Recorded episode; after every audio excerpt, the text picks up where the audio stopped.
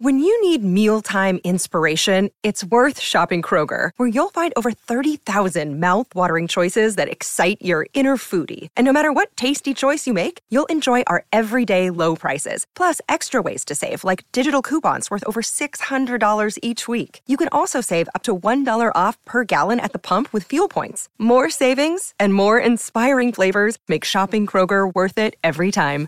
Kroger, fresh for everyone. Fuel restrictions apply. Hey, it's Ryan Reynolds, and I'm here with Keith, co star of my upcoming film, If, only in theaters, May 17th. Do you want to tell people the big news? All right, I'll do it. Sign up now and you'll get unlimited for $15 a month in six months of Paramount Plus Essential Plan on us. Mintmobile.com slash switch. Upfront payment of $45 equivalent to $15 per month. Unlimited over 40 gigabytes per month. Face lower speeds. Videos at 480p. Active Mint customers by 531.24 get six months of Paramount Plus Essential Plan. Auto renews after six months. Offer ends May 31st, 2024. Separate Paramount Plus registration required. Terms and conditions apply if rated PG. ¿Dirías que Chávez tenía más carisma que, que Maduro? Sí, sí, tenía mucha más gente. ¿Cómo fue tu infancia en Venezuela y cómo fue ese proceso de decir yo me quiero ir de aquí? Buah, Pues la infancia en Venezuela, mm, como todo. Yo me crié en plena revolución. ¿Cuántas veces han robado en Venezuela? Cuatro ah, con pistola y una con cuchillo. Tuve un problema en la escuela que lo recuerdo mucho. Que llamaron a mi mamá porque yo le dije a la profesora que yo quería ser narco. la parte mala del trabajo era la fila que había que hacer para la gasolina. Yo creo que la más dura que hice fueron de dos días. ¿Eh? ¿Dos días haciendo Dos- cola? Dos días haciendo cola. De hecho, me atrevería a decir que yo tenía más miedo a que me agarrara la policía y me extorsionara que a un delincuente. ¿En serio? Cuando pasó lo del apagón, Maduro dijo que iba a ser una iguana. es, es que son unas tonterías que nadie te cree. Tú que has tenido negocios en Venezuela, ¿cómo es tener un negocio en Venezuela? Pues bueno, no, empezando por ahí, nunca he tenido un negocio legal. Y respecto a España, llevando ya tantos años, ¿qué evolución has visto? Pues siento el típico de vu, como que esta película ya me la he visto yo. ¿Y tú como extranjero, en algún momento en España has sentido que hay racismo? Que dijo que los venezolanos no íbamos a terapia y es que, que en Venezuela no hay tiempo para deprimirse. o sea, tienes, tienes que trabajar. Por eso te digo que eso del feminismo y machismo, eso ya no existe. ¿Tú crees que con la llegada de dirigentes estilo Bukele puede haber un cambio en el resto de países de Latinoamérica? Ya, ya, es que lo que sí tiene Pedro Sánchez, eh, a diferencia de los de izquierdas que tenemos nosotros, es que habla bien. Se parece un tipo educado y correcto.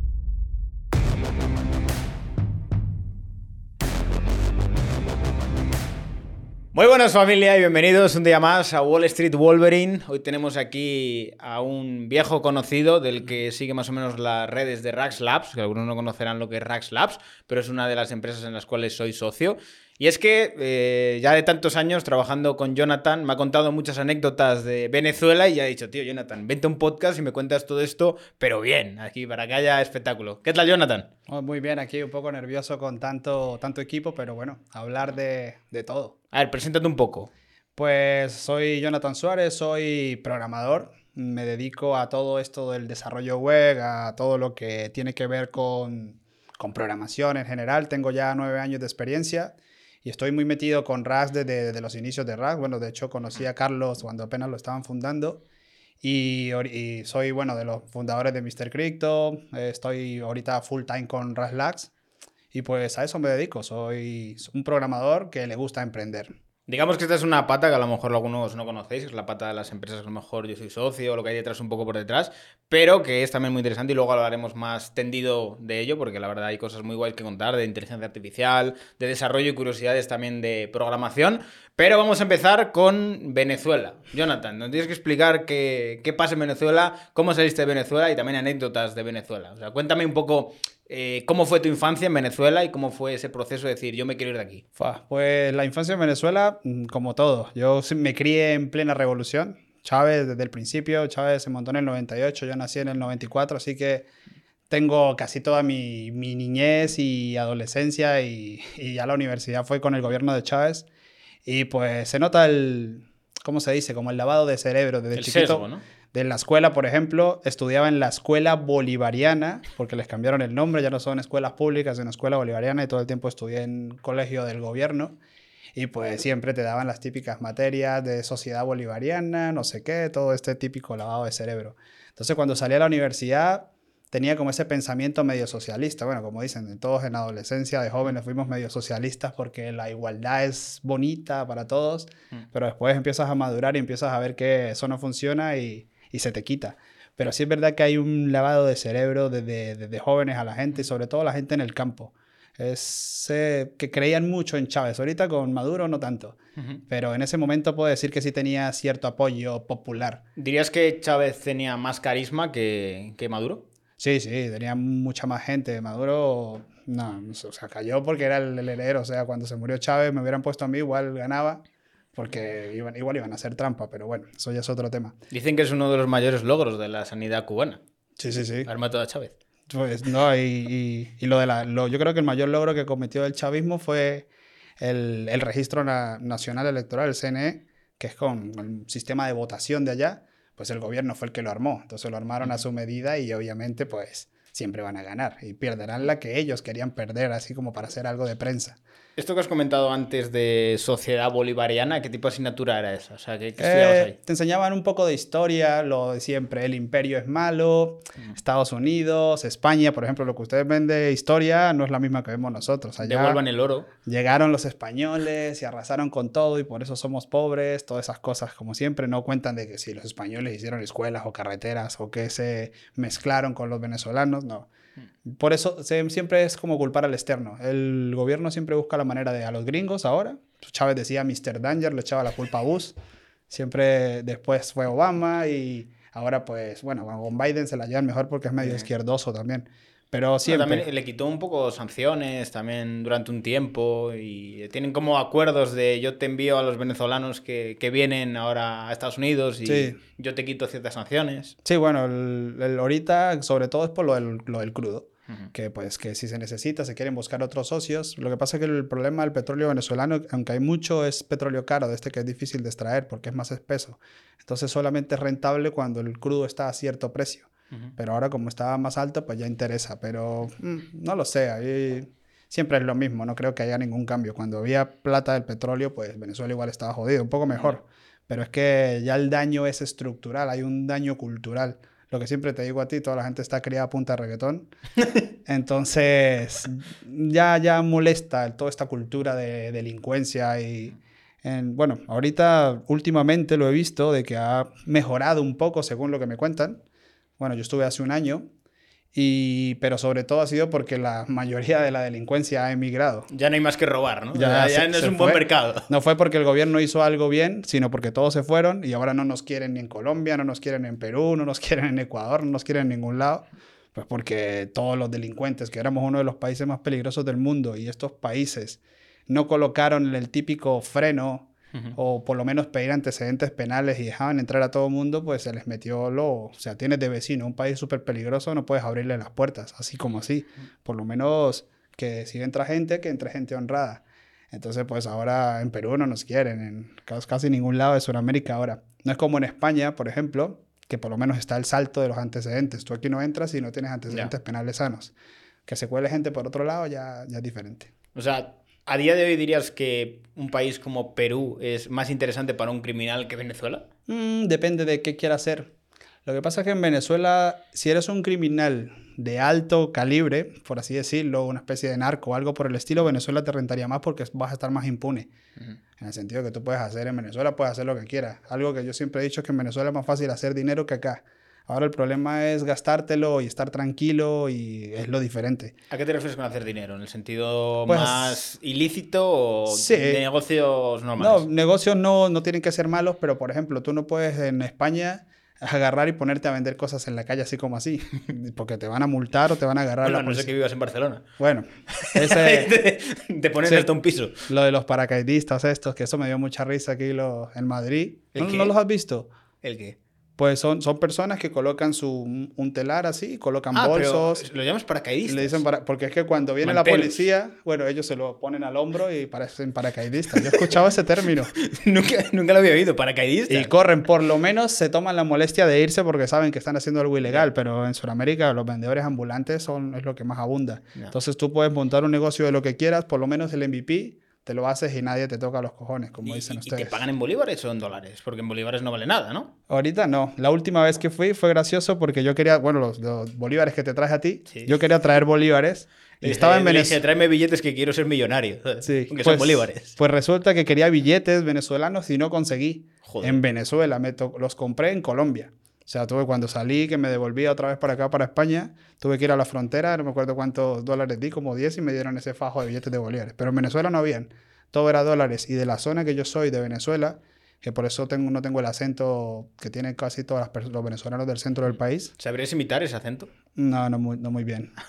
De hecho, los, los mismos de Caracas, Valencia y eso dicen que los, los de San Cristóbal o de Táchira no hablamos, hablamos más colombiano. Según ellos hablamos colombiano y los colombianos no, no, somos de ningún país casi en cuanto a acento. Yo, diría que tu acento es como un venezolano neutro. Sin gracia, es como estándar. Es como si fueras un doblador, en plan, eres estándar. Ah, eso sin gracia sonó mal, pero bueno. pero sí, sí, tengo un. También es que soy. De tanto estar acá, pues se me han mezclado palabras. Digo, a veces cosas españolas, ya se me ha mezclado mucho. Y además de que yo viví en Colombia un año, algo se me pegó también. Pero se me ha quitado un poco también el barriotero, como dicen allá, del barrio bajero o, el campo, porque yo vengo de, de, origen humilde y de barrio donde se habla malísimo, donde muy mal hablado, pero se me ha quitado porque la gente no me entendía. Entonces, de tanto que me dijeran, ¿qué, qué, qué? Pues uno va corrigiendo palabras y te adaptas. Esto es gracioso porque el otro día me ha recordado Jonathan que Debe de ser que yo al principio no la entendía y le preguntaba a los demás, pero no me acuerdo de eso. Es como que mi cerebro la, todo el tiempo, ha borrado. Yo decía algo, alguna frase larga y le preguntas a Carlos, ¿qué? ¿Qué dijo? siempre, siempre. Yo sí me acuerdo de eso. Que por eso te dije, ojalá que en el podcast me, me entiendan. Sí, sí, a ver. Tampoco es un acento tan duro, duro. A mí me cuesta a lo mejor más entender, a, no sé, a ciertos andaluces muy cerrados que en general acentos de Latinoamérica. Bueno, a ver, un chileno también tela. Bueno, el, acento andaluz es lo que nos venden a nosotros las pelis en, en Sudamérica. ¿Sí? Cuando tú escuchas algo que tiene que ser interpretado por un español, ¿Mm? siempre es como el gato con bota de, de Shrek. Bueno, es Rek, ah, como dicen acá. El, como Antonio Banderas. O sea, tiene que ser Antonio Banderas y el... O sea, mientras más marcado sea, mejor. Pero, pero si eso no es andaluz, es como... Eh, pero sí, el, con mucho, como yo te digo a ti, lo del abusar de la Z, el mucho sisiseo. La Z y la Pero en, Madrid hablan como muy neutral. Cuando yo llegué aquí, lo noté más con los andaluces. O el acento ese es más exagerado, por así decirlo. Ese es el que nos venden en las pelis. En cambio llega uno acá y ¿qué pasó? ¿Dónde están los, los toros y las paellas? ¿Tú cuando llegaste a España qué esperabas? O ¿Cuál es tu expectativa? No, pues mm, se parecía un poco más a lo que tenía en mente, pero sí es verdad que estaban todos estos estereotipos de toros por todos lados, de comer paella, de flamenco, etcétera, que no hay nada normal. Pero de España contento en el sentido de la seguridad, lo que más he valorado, de estar tranquilo, por lo menos en Madrid. Este, ya no tengo, no tengo miedo a las motos como tenía en Venezuela, de, de, que escucho una moto y mierda, ya me van a robar. O sea, tú ahora oyes una moto y todavía tienes un poco ahí en el sí, sí, subconsciente. Yo siempre en Venezuela escuchaba una moto tarde o temprano, a la hora que sea, y la calle estaba medio sola y una vez agarraba mi celular y estaba pensando dónde lo iba a tirar. Porque era para eso. Y si la moto se regresaba, tú ya, ya, ya valiste, ya, ya estabas claro que te van a atracar. Entonces eso es algo de lo que no se te quita tan fácil. No, a ver, es normal. Al final, si es que en lo que has crecido tienes como ese arraigo, ¿no? Y ese, esa protección de decir, hostia, es que ese sonido suele traer cosas malas después. Ya, ya. Y si te roban era culpa tuya. Pues por, como dicen en Venezuela, estaba dando papaya. O sea, dicen como que, ah, eso porque te la pusiste fácil. O sea, te roban y tú eres el culpable, además. Pasa mucho. ¿Cuántas veces te han robado en Venezuela? Eh, bueno, de lo que, lo que estábamos hablando el otro día, eh, las tengo contadas cinco veces con atraco, así atraco a mano, bueno, cuatro ah, con pistola y una con cuchillo, y dos que me han vaciado el negocio que yo tenía, el local. Pero en todas ha sido, como te digo, solo uno fue medio violento, porque como en Venezuela hay como mucha impunidad con el crimen, no, no es como acá que la policía llega, te va a agarrar o lo que sea, este, roban con calma por lo menos en, en, esa época, estoy hablando de hace cinco años, pues te llegaban, estaban solos y te decían, te mostraban la pistola y te decían, ya sabes qué hacer. Y uno lo miraba y ya valí y uno decía, pues le puedo sacar el chi al teléfono por lo menos. Y yo, bueno, dale. Y uno ahí con los nervios sacando el chi y se lo daban, porque no te pedían plata ni nada, porque la plata no valía nada. Lo único que querían era el celular. Y listo. ¿Y, no tenías como un celular de, de, repuesto? Es decir, el que me llevo a la calle por si me roban. No, nunca lo hice. en casa. Nunca lo hice, pero pues por, por echar pinta, como siempre, típico adolescente tonto, pero debía hacer eso más seguido. También, y eso que a mí me han robado pocas veces para lo que es el promedio, porque no salía mucho. La gente que sale más o que tenía trabajo un poquito más tarde, más temprano, corría más peligro. Y porque yo escuchaba, yo vivía cerca de, de una universidad y hay colegios y eso. Siempre que iba llegando a casa, alguna chica estaba llorando porque le iban a de atracar o algún man ahí, oye, necesito llamar a mi mamá. Pero era, era muy común, muy común. Ahora, no sé, dicen que ha bajado la delincuencia. No me consta, pero el atraco así, también la página de sucesos, tú la veías antes, la del periódico, y eran, no sé, cuatro o cinco páginas de sucesos, que yo hacía muchos chistes cuando llegué acá en España, un poquito de mal gusto, pero decía yo aquí cómo controlan la población si aquí no matan a nadie. Nunca la gente muere, eso es algo también que llama la atención, que la gente, hay mucha gente mayor. En Sudamérica no hay tanta gente mayor, aquí tú ves gente en los parques, en el supermercado, y yo, y esta gente o sea, están muy, muy activos. Eso no se ve en Sudamérica. ¿Porque hay más natalidad o porque mueren antes? Mm, yo creo que una mezcla de antes. También la sanidad no es tan, tan buena en el sentido de... Si hay como una buena sanidad en la calidad de los médicos, porque te atienden muy bien. O sea, tú vas a Venezuela por... me duele el brazo y te hacen examen de todo. ¿Por qué? Porque no hay esa cultura de ir al médico. Entonces, si vas es porque de verdad estás jodido. Entonces, como saben que quién sabe cuándo vas a volver a ir, pues te examinan de todo. En cambio, acá tú vas con tengo este brazo roto y este también, pero yo dije que me dolía este, el otro, ¿para qué no lo dices? No te atienden de esa manera como te atienden allá. Pero el problema con la, con la, hay problemas con eso, con la sanidad. También diría que la delincuencia, hay, mucha, mucha mortalidad, gente joven. Si, si los chicos no, no los matan, los delincuentes se matan en una moto, que también está esa cultura ahí de con, la, con ir a las motos a todo por hora. Es culpa del reggaetón. Eso es todo culpa del reggaetón. Yo lo culpo. A ir a caballito es como si fuera un ritual de apareamiento. es que lo hacen. No, no he visto, siempre quieren ir a caballito y, y, lo peor es que creen que, que eso es guay. Y los peladitos, los niños se creen pensando que bueno, ese tío es el que controla el barrio, ese es el que manda y quiero ser como él. Lo digo porque yo de pelado fue así. De hecho, tuve un problema en la escuela que lo recuerdo it's Kaylee Cuoco for Priceline. Ready to go to your happy place for a happy price? Well, why didn't you say so? Just download the Priceline app right now and save up to 60% on hotels. So, whether it's Cousin Kevin's Kazoo concert in Kansas City, go Kevin, or Becky's Bachelorette Bash in Bermuda, you never have to miss a trip ever again. So, download the Priceline app today. Your savings are waiting. Go to your happy place for a happy price. Go to your happy price, Priceline. Mucho. Que llamaron a mi mamá porque yo le dije a la profesora que yo quería ser narco. ¿Cómo? por, porque veía muchas series, cuando eso daba en el capo, un montón de series así de estas colombianas. Y pues molaba, o sea, tú lo veías y oye, eso, eso se ve interesante, quiero ser como él. Y obviamente se lo dije a la profesora por molestar, pero me metí, me metí en problemas por eso. Plata o plomo. Sí, sí, sí. Pasaba mucho.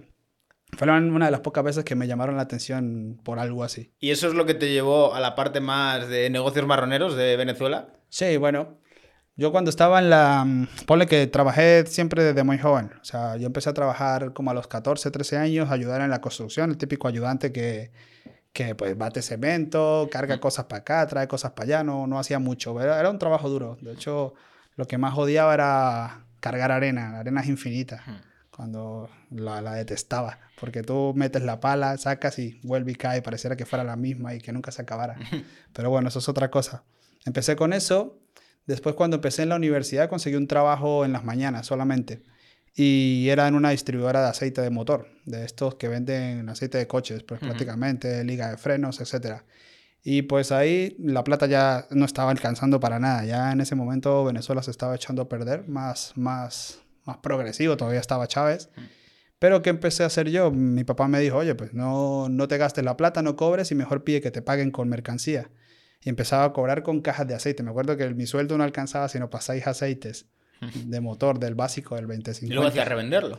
Entonces lo empecé a guardar, empecé a guardar y tenía porque cuando eso había algo en Venezuela que le decían acaparadores, que después que la gente sabía que no iba a volver a conseguir y empezaba a comprar de más. Por ejemplo, la gente compraba los bultos de arroz, bultos de pasta para tener en su casa por si no conseguía. ¿Qué pasa? Que ya había escasez, pero el gobierno se lavaba las manos y le echaba la culpa a los acaparadores. Y después inventaron otro término que se llamaba bachaqueros, que es que la gente iba y hacía fila para comprar mucho y que ellas eran los que dejaban sin comida y sin recursos a los demás. Entonces, tener muchas cosas en tu casa lo volvieron ilegal. O sea, que tú tuvieras, por ejemplo, mucha harina pan o mucho arroz. ¿Que venían a revisarte la casa? No, pero si vendías, porque es que la gente lo hacía como por negocio y decían, por tu culpa es que hay escasez. lo cual no era, era pura mentira. O sea, había escasez porque no había producción. Y el gobierno se encargó de eso porque crearon una especie de mercados que eran competencia, competencia desleal de, de manual. Porque imagínate que mm, Mercadona o Carrefour vendiera, no sé, el arroz vale un euro. Y viene el gobierno y monta un supermercado y lo vende a 20 céntimos. Pues ¿quién va a comprarle a Mercadona? Entonces el gobierno estuvo con Mercal y Pedeval, no sé, años. Y pues todos los otros mercados quebraron o se fueron. Y además de que el gobierno metía muchas presiones de que tenían que vender al precio fijo, al precio que ellos dictaban, aunque no les rentara. Y cuando se acabó la plata y ya no podían dar Mercal y Pedeval, pues nos quedamos sin nada. Sin, sin Pedeval y sin los mercados privados. Entonces el problema eran los empresarios. El problema eran los empresarios, siempre, siempre el problema eran de afuera, los ricos son los malos, los bloqueos económicos, siempre la misma excusa, siempre los gringos. Pero bueno, lo que te estaba contando, entonces empecé a acumular aceite con esto y mi papá tenía una especie de kiosco ahí en una autopista cerca de la frontera con Colombia y empecé a vender los, los aceites. Solamente abría los sábados, porque como yo lo, lo que pasa, ¿qué era lo que pasaba con el aceite? Como yo trabajaba en una distribuidora, era un aceite que era regulado por el Estado. Entonces era demasiado barato, demasiado barato en el sentido de que te valía, no sé, un euro una botella y la vendías en 12, en 15, en 20, lo que te pidieran. Y eso para los colombianos era gratis. Ya. Entonces venía, abría solo el sábado y llegaba algún colombiano con pasta y me compraba todo. Y empecé a trabajar de eso. Y pues ahí fue donde escalé y empecé con, escalé ya como el negocio a nivel de, de, de marronerismo. Y en Venezuela se traficaba, en, bueno, sobre todo en San Cristóbal, se trafica con gasolina. Se lleva gasolina para, para el otro lado, para Colombia, porque eso era otra cosa. En Venezuela, la, ahorita supuestamente subió un poco, hizo un- hicieron un poquito de, de, de ajuste con el precio, que ya no es tan barata como antes, pero sigue siendo bastante económica. Pero yo recuerdo que yo pagaba con el billete más bajito que había, que eran 2.000 bolívares en ese entonces, y no, y no pedía vueltos porque y me echaban tanque full. O sea, era tan barata que con el billete de más baja denominación llenabas el tanque del carro. O sea, era una tontería. Entonces, ¿qué pasa? Pues tener gasolina en tu tanque de- del coche no era ilegal. Tú no podías tener botellones de estos, pimpinas. No podías tener, era ilegal echar gasolina en eso. Pero entonces empecé a, a llevar gasolina para el otro lado, para Colombia. Entonces uno lo que hacía es, pues, lo típico, llenar el tanque, todo lo que te cupiera, y ir con el carro así en neutro, ahorrando lo más que pueda hasta la frontera. De San Cristóbal a, a Cúcuta son como hora y media por ahí, depende, mucho tráfico. Siempre tenías la plata lista para los guardias, para pagar el matraqueo, como dicen allá, para los frescos, para los refrescos. ¿Y cómo decías? Si llegaba, "Eh, toma lo tuyo. literal, siempre tenía un billete de dos mil pesos, toma, dos mil pesos para cada alcabala. Joder. Y llegaba allá a Colombia, ya, ya había gente como lugares donde tú ibas y te sacaban la gasolina. Tú sabías los carros que eran gasolineros, como le decían allá, porque no le servía el medidor de la gasolina. Ah. Si no le servía el medidor era gasolinero porque la gente al meterle la manguera para sacarle dañaban la bomba, la que hace como el vacío para saber la medida. Entonces, todo coche que hubieran usado para gasolinear, tú lo mirabas con eso. ¿Y cómo sabías si estaba lleno no? Ah, tanteando. Tú tanteabas con A lo que pimpinas. daba, ¿no? Yo ya más o menos le tenía el tanteo, depende de qué coche, con pimpinas. Teníamos dos Malibus, un Zephyr, puro coche viejo también, porque era el que más gasolina le, le cabía. Y, ah, y compramos más coches fue porque el gobierno puso una especie de control, como en todo, pero había que tener un- una especie de chip en el parabrisas. Entonces solo te echaban 30 litros, no te echaban más, creo que era cada dos días, no me acuerdo. Entonces, ¿qué hacía la gente? Pues compraba más carros y tenía así más chief. Entonces tú agarrabas, hacía tres filas, llegué a hacer. Ah, y eso era otra parte. La parte mala del trabajo era la fila que había que hacer para la gasolina. Ya. Yo creo que la más dura que hice fueron de dos días. Dos días haciendo Dos- cola. Dos días haciendo cola con tres coches y una sola batería. Madre mía. ¿Y qué ibas haciendo? Pues los, los, ponía, los ponía en neutro y los rodaba. Y cuando me los tenía que llevar, me tuve que llevar uno a uno. O sea, literal tenía una sola batería, la sacaba y se la ponía al otro, después al otro, para poderlo echar. ¿Por qué? Porque cuando eso había escasez de baterías, que el venezolano que me está escuchando eh, se va a acordar mucho de eso, y había escasez de cauchos. Los cauchos eran lisos, lisos. Y a mí lo único que me importaba era, y los carros eran marronerísimos, o sea, eso no pasa en la ITV y voy preso y todo. Porque lo único que me importaba era que sirviera el motor, motor y caja. El resto no me importaba nada. Y a mi papá menos, mi papá era más marronero todavía. Y pues esos coches solo, solo andaban y eran de la bomba para la casa y solo había un coche bueno para llevarla para Colombia. Después escalamos el negocio, ya habían unos chicos que hacían eso y, y era bastante rentable porque es que literal era como que tú invirtieras, bueno, aparte de tu tiempo, eso sí, de, de haciéndote las filas, Invertías, no sé, 100 euros y le sacabas 1000. Y en Venezuela era, era dinero. Entonces con eso fue que me monté el kiosco, lo armé. Y fue parte también de cómo vino el principio para irme de Venezuela, que, que ya todo se estaba echando a perder. O sea, tú llegaste, llegué a tener dinero, pero no habían que gastarlo, porque no habían ya negocios. Tú querías salir a comer y ya no había nada. Fue una parte bastante fea. Y para sacar a la gasolina, imagino que chupando, ¿no? Sí, yo sé que sabe la gasolina. ¿A qué sabe? Pues horrible, es como, como que se te mete en los pulmones, es como si la respiraras y te quema así un poco, pero te acostumbras. Sí, sí, es bastante feo porque hay que hacerle fuerza, depende de, la manguera que tengas. Y, o sea, es una sola vez, pero a veces se te pasa porque no la ves. Ah, y ya recuerdo también porque uno no estaba tan pendiente, porque había que hacerlo a oscuras.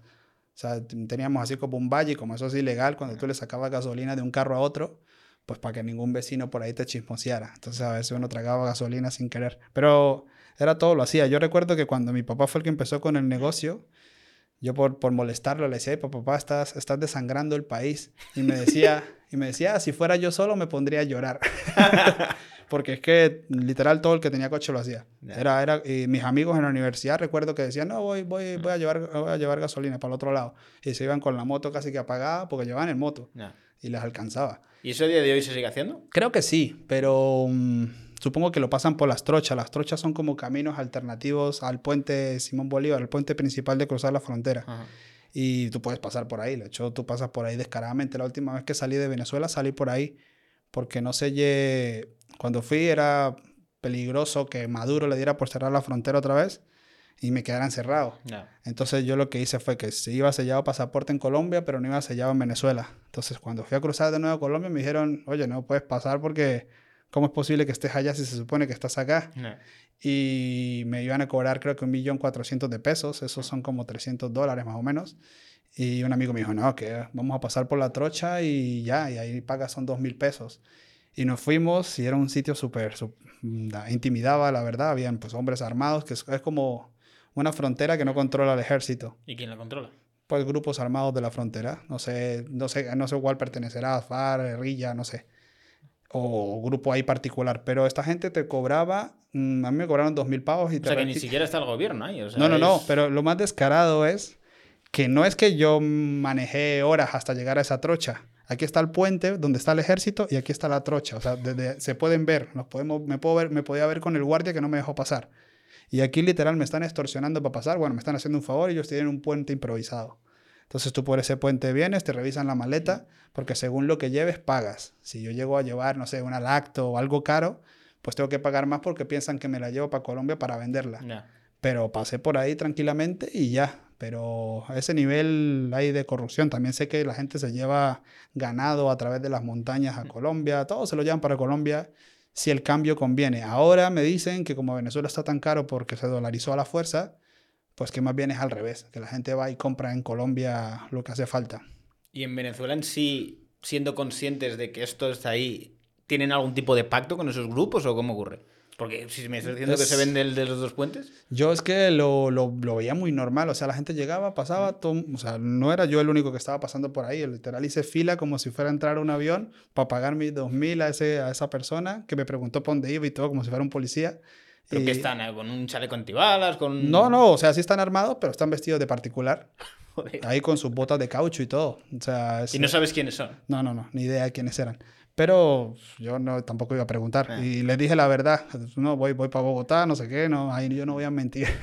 ¿Y solo están en esa frontera o es también Yo, la parte de yo creo que hay, hay varias trochas, en, por lo menos en la parte de, de San Cristóbal sé que hay varias y sé que hay también puentes que pues si no se ven por donde pasan coches y todo, aunque creo que ahora abrieron otra vez la frontera desde que ganó Petro, como son comunistas también, igual que, que Maduro, pues se la llevan bien. Libre comercio, joder. Sí. ¿Has visto? No, y esto de- del tráfico de gasolina y de mercado y todo esto que hacía la gente, en, lo hacían los políticos, o sea, la gente lo hacía en escala pequeña, con su cochecito, su moto, pero en las madrugadas los gobernadores, alcaldes pasaban gandolas enteras.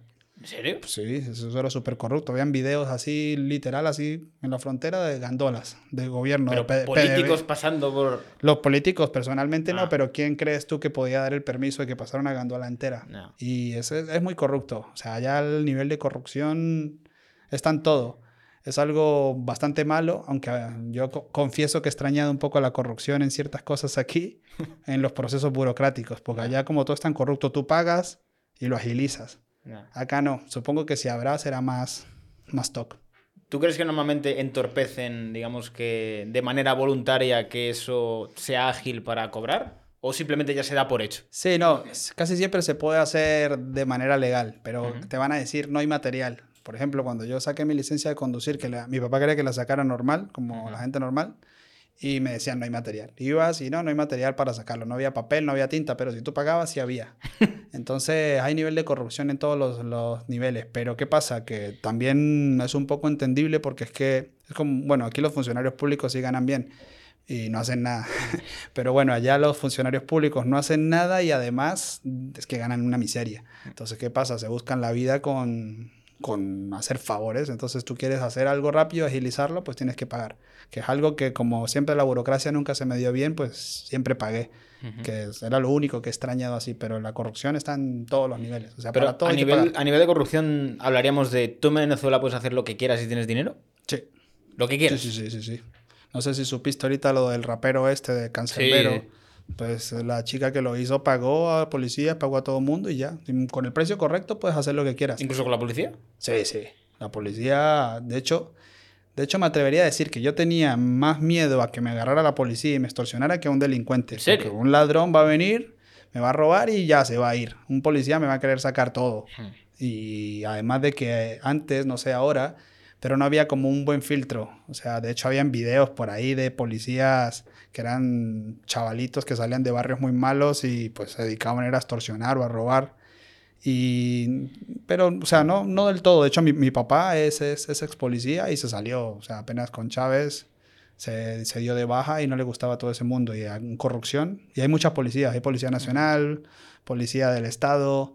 De hecho, yo tuve un problema con un proyecto que tuvimos con, con la policía de, de un departamento ahí muy, muy pequeñito, que era un sistema de seguridad que estábamos, que queríamos implementar como una especie de botón de pánico para los, para los locales. Por ejemplo, que tuvieras en tu app y tenías una emergencia, te robaron o lo que sea, y tú querías que la policía viniera rápido, un botoncito o algo así, que iba a localizar y la policía iba a saber dónde están las patrullas con GPS. ¿Qué pasa? Que al chico que estaba llevando el proyecto, al que era nuestro, nuestro CTO, lo amenazaron. Lo amenazó la policía. Que no debía hacer eso porque no les convenía. ¿Por qué? Porque los policías usan, la, usan las patrullas para sus cosas personales. Entonces los iban a tener geolocalizados todo el tiempo y no les convenía. O sea, de cosas personales a qué nos referimos. A sus negocios más allá de ser policía. Sí, no, podrían ser cosas malas o buenas. Imaginemos, voy a llevar a mi hijo al colegio, pues me lo llevo en el coche de policía o lo que sea. De hecho, tengo una anécdota bastante interesante, que es una de las cosas más random que me ha pasado, que un coche de policía se, era un de estos que son todoterreno, se estrelló con la, con la casa donde vivía mi tía, mi madrina. O sea, se, o sea, literal era una casa esa súper antigua, de barro, así, de esas coloniales. Y fue porque se quedó sin frenos. Venían como cuatro policías ahí, la patrulla se quedó sin freno. Él intentó frenar con la, porque ya es como, como en Andorra, pura, pura cuesta, donde, donde yo soy. Intentó frenar con la acera y el carro se submontó y pum, se cargó a la pared. Y quedó enterrado completo en la casa. Y por suerte no se cargó a nadie, porque ahí justo donde quedó eran las oficinas donde mi, mi madrina hacía las clases y todo esto. Y los policías, a los chicos que tuvieron el accidente por falla mecánico, les tocó pagar la patrulla y les tocó pagar el daño a la casa. No lo pagó la policía ni el Estado, a ellos. Y sé que hubo un problema ahí porque se- supuestamente ellos no tenían que estar ahí. Ellos tenían como otro cuadrante y justo estaban ahí porque uno estaba buscando el almuerzo con la novia que estudiaba en la Universidad de Arriba, una cosa así súper loca.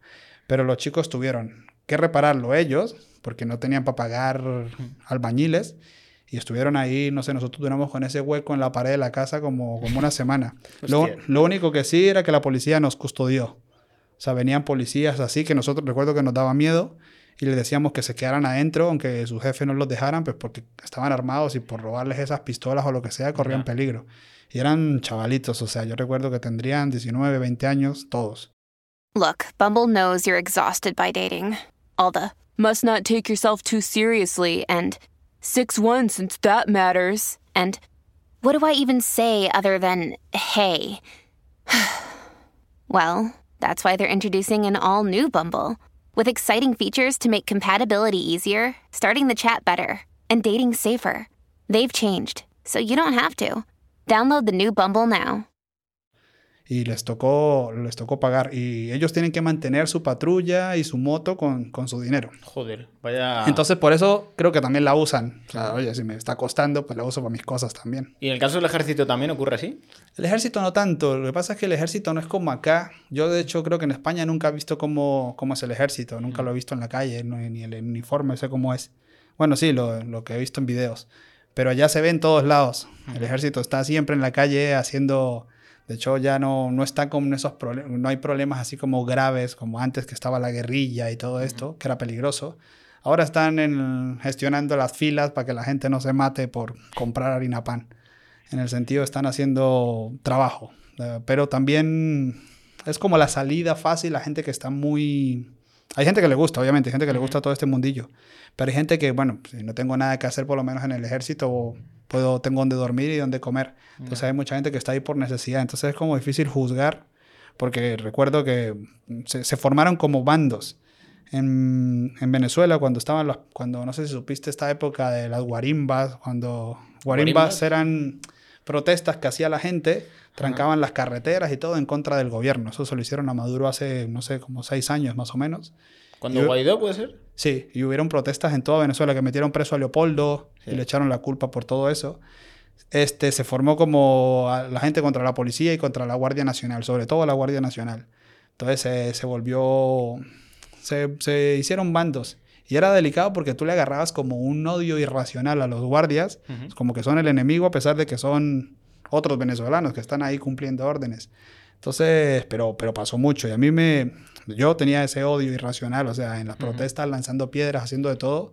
Lo que pasa es que me frené un poco porque a unos amigos que agarraron en la universidad les pusieron el cargo, te ponen el cargo de terrorista. Joder. O sea, tú protestas contra el gobierno y eres terrorista. Y si eres terrorista, olvídate que te van a recibir en, un- en algún otro país. Ya. O sea, ya vas... No, de Venezuela no sales.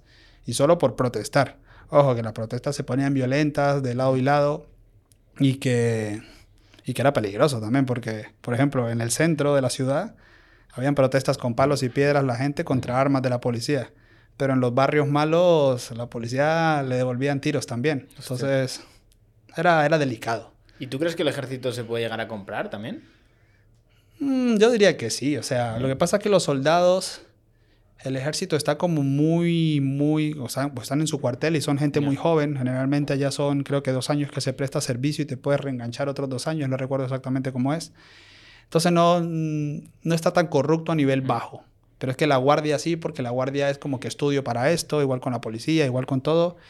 Y si no quieres ser corrupto, pues te toca, porque hay gente, si estás en la frontera, tú eres mi jefe, yo tengo que pagarte tanto diario. Entonces Ya. tengo que extorsionar varias veces y varias veces para llegar a la cuota, pagarte a ti y después todo lo que quede es para mí. Así era por lo menos en su momento, no sé si ahora ya habrá, habrá más control, pero en su momento era así, los mismos guardias te lo decían, no es que tengo que hacer una cuota de tanto. Entonces tú pasabas y como siempre alguien llevaba algo ilegal, entonces pues ya, ya te pago, o sea, ni siquiera hablamos, o sea, es normal. Si tengo, cometí una infracción, te pago, porque si no me vas a hacer perder el tiempo, una multa que no vale para nada, ya la corrupción es, está muy normalizada. Pero, por ejemplo, tú estás en una cola de estas de echar gasolina y le dices al militar que está vigilando, cuélame. Eso ¿Te está, cuelan? Eso está más difícil. ¿Sí? Eso está más difícil porque, eh, porque hay mucha gente pendiente y es como muy descarado. Entonces tendrías que pagar mucho para que la gente no te, te amotine ahí. Pero sí lo he visto. so- sobre todo, he visto también casos con ambulancias, que pues tú dices, "Ah, es una ambulancia, tienen que darle prioridad. Pero es mentira. El que está conduciendo la ambulancia va, echa gasolina y después se la saca. Y así sucesivamente. Joder, Y son- la- la- incluso las ambulancias también trafican con, Claro, con gasolina. Porque las tiene una persona normal que necesita pasta. Entonces todo el mundo tira de los vehículos del gobierno. Por ejemplo, en mi universidad habían muchísimos buses. Y sé que esos buses tenían prioridad y siempre estaban echando gasolina también casualmente. Pasaba mucho, sí. Y hay mm, cosas así súper corruptas del lado del Estado. De una cancha que tú sabes que te cuesta 10 millones de dólares, un ejemplo. Pues resulta en el cartel, esta cancha fue hecha por el gobierno y costó 50 mil millones. Una cosa así que tú sabes que ahí se llevaron una buena comisión. Y cuando ves una cancha de mierda. Pero, pero pasa mucho. Es, es como lo normal, ya la gente lo interioriza. La gente lo único que quiere, que fue lo que pasó después de todo esto del COVID, que fue por eso que se dolarizó, que la gente, pues a mí yo quiero es trabajar, los bolívares no valen para nada, vamos a usar dólares y no nos pueden meter presos a todos. Es curioso porque además ves a Maduro en cierto modo criticar a Milei por esta parte de la dolarización cuando el país informalmente dolarizado. Sí, y es, y es ilegal, entre comillas. También recuerdo que en su momento, cuando esto de las guarimbas, las protestas, prohibió las mascarillas.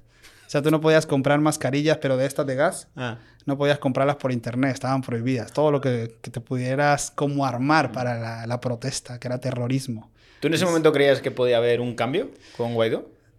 Con, con Guaidó, no. Con Guaidó yo ya estaba acá cuando pasó eso. Fue con, con Capriles y con Leopoldo López, que se estaba protestando, a lo mejor inocencia de estar más, más joven. Pero sí, pero es que era muy difícil. O sea, había gente con palos y piedras y no podrían contra armas. Entonces el gobierno se, se armó algo que se llaman los Tupamaros, que es como un grupo armado, pero de gente particular. Entonces, por ejemplo, un guardia, un policía, por más órdenes que tenga, siempre está identificado y se puede meter en problemas si, si comete una agresión. Pero estos no, estos eran delincuentes encapuchados con órdenes del gobierno que venían echaban tiros a todo mundo y, y se iban impunes. De hecho, de que estudiaron en mi universidad, creo que hay gente presa todavía. Joder. De que metieron presos por cosas que pasaron en la universidad. Y como ellos eran dirigentes políticos, estudiantiles, pues son los culpables. Ahora se está hablando mucho de María Corina. ¿Cómo ves a esta alternativa que ha salido? Pues no sé, yo estoy un poco fuera de, de qué, cómo fue que se montó. Sé que hicieron como una especie de elecciones entre ellos para sacar su candidato, pero también los otros candidatos eran unos fantasmas que nadie conocía, por eso sacó tanto porcentaje. Y sé que el gobierno como que no lo estaba valiendo, Sí, lo anuló. que lo iba a anular, lo que sea, pero se va a llegar como un pacto, pero pum, dudo mucho. Dudo mucho porque es que el gobierno controla el CNE. O sea, tiene el sistema nacional electoral, este lo tienen compradísimo. De hecho, recuerdo una vez que salió, que era un- una, una elección de estas de sí o no, de un referéndum, y obviamente ganó el gobierno. Y me acuerdo un video que era muy gracioso que decía, no, es que mucha gente votó mal sin querer porque iban a presionar el sí y con la mano presionaban el otro botón que no. O sea, excusas de esas. Cuando pasó lo del apagón, Maduro dijo que iba a ser una iguana. Es, es que son unas tonterías que nadie te Una cree. igua- una iguana mandada por los yankees. Sí, y tú vas y ves las instalaciones que, que explotó y meses llenas de monte hasta arriba y no trabajaba nadie. Obviamente fue falta de mantenimiento. Y- pero es que son... Pero, son- pero ¿cómo vendió eso las iguanas? O sea, salió y dijo, ha sido las iguanas que nos han... roto". Lo que pasa es que él ya dice tantas tonterías que la gente no le, no le presta atención. Ya. De hecho, eh, poca gente conozco yo que apoya a Maduro, por eso no entiendo cómo gana las elecciones con tantos votos. Yo creo que en las últimas elecciones, aunque yo esté aquí en España y no haya votado, salí seguro que voté por Maduro.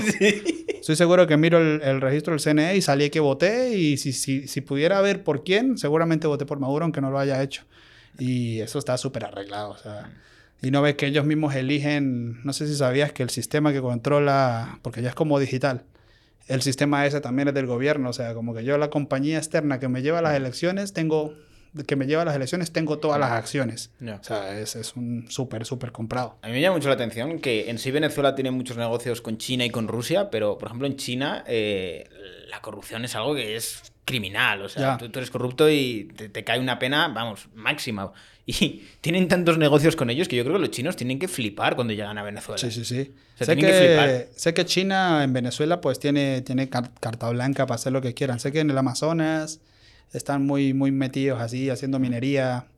No sé si, recuerdo que en su momento iban prohibido lo de la pesca de arrastre y todo eso, pero creo que China lo puede hacer. Ahí desconozco si eso se volvió a probar o no, pero sé que ellos pueden hacer y deshacer con lo que muchos venezolanos no pueden. Pero bueno, ya son pactos y acuerdos y se les debe mucha plata. Venezuela le debe mucha plata a todo el mundo. Y por ejemplo lo de Guyana francesa, ¿cómo lo estás viendo? Porque es algo bastante divertido. Pues a mí, no sé, me parece muy raro este tema. Esto se- obviamente es para distraer por lo del tema de las elecciones y todo esto. Igual van a ser trampa, estoy casi seguro de ello. Igualito también María Corina, pues no sé si la gente, la gente como ya no cree en el sistema ni irá a votar. No. O sea, cualquier cosa mejor que Maduro, aunque, aunque no, no, la, no la siga mucho. Pero esto es para distraer. Lo de Guayana es para distraer. Es una gente, son unas personas que no hablan español, empezando por ahí. No nos quieren. Piensan que los venezolanos son unos invasores y Para que nosotros entendamos eh, cómo sería es- esa zona, porque nosotros nos dicen Guyana francesa y sabemos que está por ahí en, en América, Está- pero ¿cómo es eso? Es la zona de reclamación, porque nosotros cuando nos, desde niños nos hacían dibujar el mapa de Venezuela, en vez de dibujar el estado Bolívar y eso, nos hacían dibujar la zona en reclamación y, había que ponerle rayitas. y significaba como que era de Venezuela media y que nos la quitaron.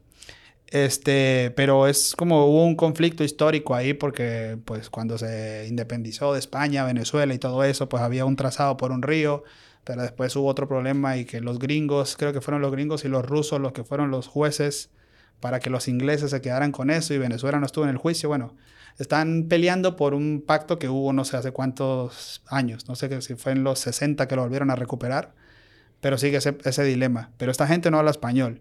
No quieren, a, no solamente a los venezolanos, o sea, llegan a un nivel de, de, que se sienten como atacados, de que se quieren quedar con su país, porque es un país bastante humilde. Humilde la gente, pero el país tiene, tiene bastante riqueza y yo creo que ahí es donde viene el interés. ¿Qué idioma hablan? Inglés, hablan en inglés. ¿Pero ¿Es Guyana inglesa o francesa? Es inglesa. Me, me debido yo colapsar. Ya, ya, ahí están, hay otras dos al lado. Sí, verdad. Este, bueno, es, esta Guayana, pues no, como, como te digo, no, no tiene nada que ver con nosotros. O sea, tienen otra cultura y están tranquilos ahí en su país. De hecho, los ingleses le dieron la independencia hace tiempo ya, no me acuerdo, en el 90 y algo.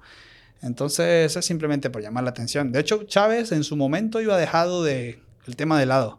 Hasta habían ciertos pactos, se le vendía energía y todo el estilo, petróleo y todo esto en su momento. Por eso me extraña. Maduro, si está haciendo esto ahorita, es. Yo creo que una cortina. ¿Tú crees que no hay capacidad ¿no? de, de meterte en una guerra y decir yo me quedo esto? No, no, no porque te metes en problemas con otros. Pero, pero sí es verdad que Guayana es más humilde militarmente que, que Venezuela. Además por tema de población y todas las cosas y recursos. Pero, pero no. No, no, no creo que hagan nada y no deberían hacer nada. Pues es una gente que está ahí tranquila en su país. Papaso vienen y hacen referéndum, pero le preguntan es a los venezolanos si debemos agarrarnos Guayana en vez de preguntarles a ellos si quieren anexarse a Venezuela. O sea, una cosa sin sentido. No, no. Tú que has tenido negocios en Venezuela, ¿cómo es tener un negocio en Venezuela? Pues bueno, no, empezando por ahí nunca he tenido un negocio legal. pues ¿cómo es tener un negocio ilegal? Eh, bueno, intenté tener un negocio legal de programación a, a lo último, pero nunca facturamos nada, así que no sé si tendré que tributar algo por eso. pero tuve mi primera, el negocio este de la venta de aceites que te conté, bueno, lo de la gasolina, que obviamente no era legal nada. Y... Pero ¿por, por qué lo dejaste de hacer si era rentable? Pues te cuento, cuando me fui de, de Venezuela yo tenía lo de los aceites, me iba bastante bien, estaba en la universidad y todo por el estilo. Y empecé, cuando me gradué, empecé un trabajo de programación normal, que me acuerdo que me llamaron de la entrevista, no me interesaba porque yo vivía ya de- del aceite y de la gasolina, pero quería aprender, quería aprender de, de esta gente y, y empecé con ellos. Y empecé ahí. Re- recuerdo que lo que ganaba de sueldo, yo me lo gastaba en el desayuno de dos, tres días. Joder. Mi sueldo entero se me iba solamente en comer en la calle, pero yo sobrevivía con lo de mis negocios. Pero llegué al punto de que me robaron ya la segunda vez el negocio, me lo dejaban vacío totalmente, me abrieron una, me rompieron la puerta y otra me abrieron un hueco en el techo. Y me dejaron sin nada, o sea, literal perdí el trabajo de meses. Y en la segunda vez, pues me llamó un, un amigo que, con el que trabajaba, que es Leifer. Leifer estaba en Alemania, harto de, de Alemania por no, no, por no, no tener amigos, lo que sea, iba a volver a, a Venezuela a ver a su mamá y me dijo, oye, men, yo me voy a estar unos meses en Colombia, si quieres te vienes conmigo. Y yo estaba en ese momento harto por lo de que me iban robado. Y, lo, y yo no conocía a la en persona. O sea, yo le digo, bueno, bueno, vámonos. Me voy a ir a Colombia con un man que ni conozco, sin tener pasta. Y yo, pero bueno, vámonos. No, ni lo pensé. Y lo más gracioso fue que Leifer llegó a Venezuela. Nos conocimos, este, nos fuimos a hacer una fila de gasolina, como es debido. Ahí nos conocimos un poco y me dijo, bueno, en siete días vengo por ti. En siete días no hablamos. Y a los siete días ni siquiera me buscó él, mandó un amigo. y arrancamos para Colombia. O sea, fue así porque sí. Obviamente yo... mi ¿Y tú te despediste de tus padres y todo Sí, sí, sí, claro, eso sí. Pero fue así súper repentino y me fui sin pasta. Recuerdo que cuando cambié el, el dinero que tenía en efectivo, me dieron como 12 dólares y era una mochila llena. O sea, en ese momento la inflación estaba en, en un punto crítico. Y me fui con Leifer también porque quería aprender mucho de él. O sea, en el sentido de que estaba muy... Él era ya, ya un pro. Y pues dije, bueno, voy a estar tres meses en Colombia, que era lo que me daban legal, y voy a aprender todo lo que pueda y después me regreso. El típico, voy, hago dinero y me regreso. Eso todos los venezolanos pensamos eso y, y no es tan fácil. Emigrar es difícil. Y bueno, y estuvimos en Bogotá. La verdad, Bogotá me gustó bastante. O sea, era... También dicen mis amigos que tengo... que estoy sesgado, porque como siempre estaba en casa, no conocí la verdadera calle de Bogotá. Pero para mí fue tranquilo. ¿Hay mucha diferencia entre colom- los colombianos y los venezolanos en el trato o en el día a día, por así decirlo? No lo sé, diría que somos muy parecidos a nivel de, de que la gente es muy fiestera, muy alegre. Pero siento que en Colombia, bueno, por lo menos con la gente que traté, eran como más educados. No sé si hay como mejor escuela o algo por el estilo, pero sentía que todo el mundo era como muy correcto. O sea, siempre recuerdo el chico de que me alquilaba la lavadora, porque allá te alquilan la lavadora. ¿Cómo? Te alquilan las lavadoras. O sea, tú no tienes lavadora en tu casa, por lo menos en el apartamento donde nosotros nos alquilamos no la teníamos. Entonces tú llamabas a un alquiler de lavadora, llegaba un chico con una bicicleta con una lavadora ahí. Y se la subía al hombro y hasta te la ponía en tu casa y te la instalaba, no sé, todo el día. Y luego se la llevaba. La noche se la volvía a llevar. Joder, vaya negocio, Y tú podías pagar por varios días o ese día solamente. Pero recuerdo ¿Pero que... tan- tanto cuesta una lavadora como para tener una propia? ¿O como...? Sí, es duro. Los electrodomésticos en Sudamérica son, son bastante... No es como aquí, que tú te- nada, se me jodió la tele, te puedes comprar otra, no, te la tienes que ahorrar. No es tan sencillo. No. Pero lo de la lavadora fue gracioso porque este chaval tenía una pinta que tú dices, este, este acabó de salir de la cárcel. O sea, es un poquito malo que diga esto, pero cuando lo escuchabas hablar, era un locutor. Buenas tardes, vecino, no sé qué. Siempre me, me chocaba demasiado como hablaba para su, su, forma de ser. O sea, es como se vestía. Una cicatriz por acá, chaqueta así, yo, este, este nos va a robar. Y resulta que no. Y siempre tuve esa sensación en que la gente era como muy correcta, muy educada. A mí Bogotá, la verdad, me, me gustó bastante. O sea, no... ¿en, en qué momento tú dices yo me voy de Colombia porque dices me voy a España? O sea, ¿en qué momento dices estando aquí ya más o menos bien y teniendo Venezuela cerca, me voy aún más lejos? Eh, primero porque hemos tenido ya dos encontronazos así feos de, xenofobia, en el sentido de que hay mucho venezolano que nos raya, en el sentido de mucho delincuente. Entonces, ¿qué pasa? Que generas entre los otros colombianos pues una alergia, estos nos están invadiendo. Pa- Pasó que algo que no me gusta mucho de, de los míos es que no se integran rápido y siempre están ahí con la tricolor y Venezuela y Venezuela es lo mejor y criticando a lo, a lo, a lo O otro. sea, digamos que van a Colombia y se ponen a, digamos que a sacar pecho de Venezuela. Exacto, y obviamente eso molesta, o sea, eso molesta, hay que, hay que adaptarse.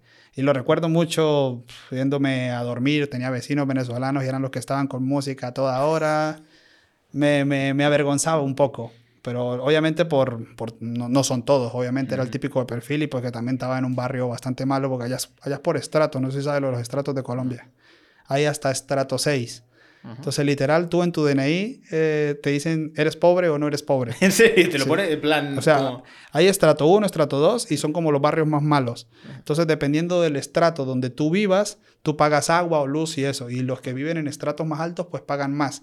¿Qué pasa? En, su en el principio se hizo como algo, como con buenas intenciones, como para que, oye, los, los que tienen más dinero, pues pagan más recursos y los pobres pues pagan menos, pero ahora se volvió como algo muy marginal de la gente. O sea, la gente como que, ay, no, este es estrato 2, este tiene que ser del barrio más malo de aquí de Bogotá. Y si eres estrato 6, eres ya un millonario. A mí eso de los estratos tampoco me gustó mucho. O sea, eso como que discriminar a la gente por, por su condición social, eso sí no, no pasa en Venezuela. O sea, ahí hay de todo tipo. de- bueno, ahorita todos somos pobres, pero en ese momento había, había más clases sociales. Pero, y también porque, bueno, eh, te- nos recibimos, recibimos una oferta de acá de España que estaba con Leifer trabajando y pues nos dieron la oportunidad. De hecho, pensábamos saltar a México en ese momento. ¿Sí? Sí. ¿Por qué México? Pues porque otro proveedor que nosotros teníamos, que le hacíamos trabajitos, pues nos invitó eh, a Irapuato específicamente. Él tenía su oficina allá y pues queríamos ir porque Leifer ya iba vivido en México, ya lo conocía, solo que se le iba a acabar el tiempo. De hecho, su plan original era irse a Colombia, esperar los tres meses y volver a México. ¿Qué pasa? Pues que se complicó. Se fue todo. de las manos. Tuvimos un piso franco ahí en Colombia prácticamente. Llegamos a estar en una habitación ocho personas. Joder. Ocho. Teníamos una litera doble, de esas que es litera, y abajo tiene como otra gaveta que es, que es cama también. Y eran dos literas de esas. Y estuvimos full de gente. ¿Por qué? Porque nos volvimos como el trampolín de los amigos que iban a otro país. Entonces había una, no, que me voy para Ecuador, ¿me recibes? Y se quedaban una semana ahí, dos semanas, lo que haga falta. Pero duramos hasta ocho, me acuerdo que costaba respirar y todo ahí. ¿Y Colombia era seguro? No, no, no. O sea, yo lo más hardcore que vi en Colombia fue en el Transmilenio. Allá hay algo que se llama Transmilenio, que es un bus de estos articulados que va por todo el centro de Bogotá y pues hace muchos tours como si fuera un metro, pero es un bus, prácticamente. Y una vez en una estación de Transmilenio vi a un señor que lo iban apuñalado. Estaba ahí tirado en el piso y la gente pasaba por el lado de él como si nada. Y el policía ahí radiando, parado, y todo el mundo ignorándolo. O sea, yo he visto cosas feas así en Venezuela, pero ese nivel de, como que, ah, de normalidad ante una persona que la acaban de apuñalar fue, fue fuerte. Y la chica con la que yo salía en ese momento ya le habían robado el teléfono dos veces. Yo es que, como te digo, yo no salía y cuando salía, todo lugar es muy bonito para los turistas. Ya. Entonces no, no podría decir la verdad de Bogotá. A mí me encantó. No sé. No ¿También sé. había corrupción ahí? Diría que sí. Yo escuchaba a los taxistas que decían que sí. No me acuerdo cómo era la expresión que ellos tenían para cuando disimularlo un poco. No, no la recuerdo en estos momentos. Pero supongo que eran más, más difícil que en Venezuela. O sea, estoy seguro que si hay corrupción en Colombia no, no se venden por un refresco. ¿Dirías que en Latinoamérica hay racismo entre los propios latinoamericanos? Sí, sí, sí. Hablando, somos muy, muy, muy racistas. En Venezuela hay insultos, por ejemplo, recuerdo jugando Warcraft de, de pelado que si tú te equivocabas te decían peruano pues, o colombiano o lo que sea. Era, era como si fuera insulto. Y en Colombia y, en, por ejemplo, en, en Perú he visto memes que no sé si sabes cuál es Clash Royale, el juego. Sí. Pues hay un, un- una carta que son puras calaveras. Sí. Pues le llaman el ejército de venezolanos. o sea, existe... Allá no es como aquí que está todo esto, ay, que los ofendidos, allá pues, todo el mundo se mete con todo el mundo, el negro es el negro, el rojo Como es que el el negro es el negro. O sea, si hay alguien es negro, se le dice, oye, negro, no sé qué, no, no se ofende, ¿no? Ay, ¿cómo vas a decir la palabra prohibida? O el gordo es gordo, la gorda es gorda, o sea, la gente no tiene tiempo para, para estar llorando. Igual que alguien por ahí, no me acuerdo qué fue, que dijo que los venezolanos no íbamos a terapia, y es que, que en Venezuela no hay tiempo para deprimirse, o sea, tienes, tienes que trabajar. Y eso, y eso aplica a Colombia, a Perú. En Colombia dicen que los venezolanos somos, somos vagos, que trabajamos menos. Pero sí, bueno, sí, en comparación con ellos, los colombianos trabajan mucho. Creo que son 12 horas. O sea, yo recuerdo que esa gente se iba muy temprano y yo tarde en la noche los veía llegar. Se trabaja bastante. Y por ejemplo, ¿cómo se ve a un argentino? No, yo creo que con los argentinos no hay tanta, tanta xenofobia. Creo que es más el roce entre Colombia, Perú, Ecuador, por ahí, Bolivia. ¿Pero por qué? Racismo puro y duro. pues porque, no sé, supongo que... Yo sé que ese Perú y Ecuador y estos entiendo por qué no quieren a los venezolanos ahorita. Pues porque se sienten invadidos, porque llegan... Primero que son países que no creo que estén acostumbrados a migraciones masivas. No es como España, que aquí llega gente de todo el mundo y tú, pues, casi todo el mundo aquí es extranjero. O... No, este, pero en tu caso me llama la atención porque tú es como que eres capaz de reconocer el decir, joder, hay gente de mi nacionalidad que está haciendo cosas malas. Entiendo que los peruanos se enfaden con nosotros. Pero es que aquí en España nos pasa con los marroquíes y los marroquíes dicen, no, no, es que sois racistas. No, no, no. O sea, es como cabrón. Yo es que soy el primero que votaría porque los peruanos se pongan pilas y, y echen a toda esa gente que no vale para nada en Chile, porque es que nos hacen quedar mal al resto. Hay gente honesta que está intentando salir adelante y vienen tres tontos ahí, bueno, tres tontos no, porque son bastantes, y nos hacen quedar fatal, pero es que es lo que hay que hacer. Entonces existe como esa xenofobia, mm, porque es que también no están acostumbrados. Eh, como no han tenido situaciones así en- históricamente de, de auge económico, por ejemplo, Argentina.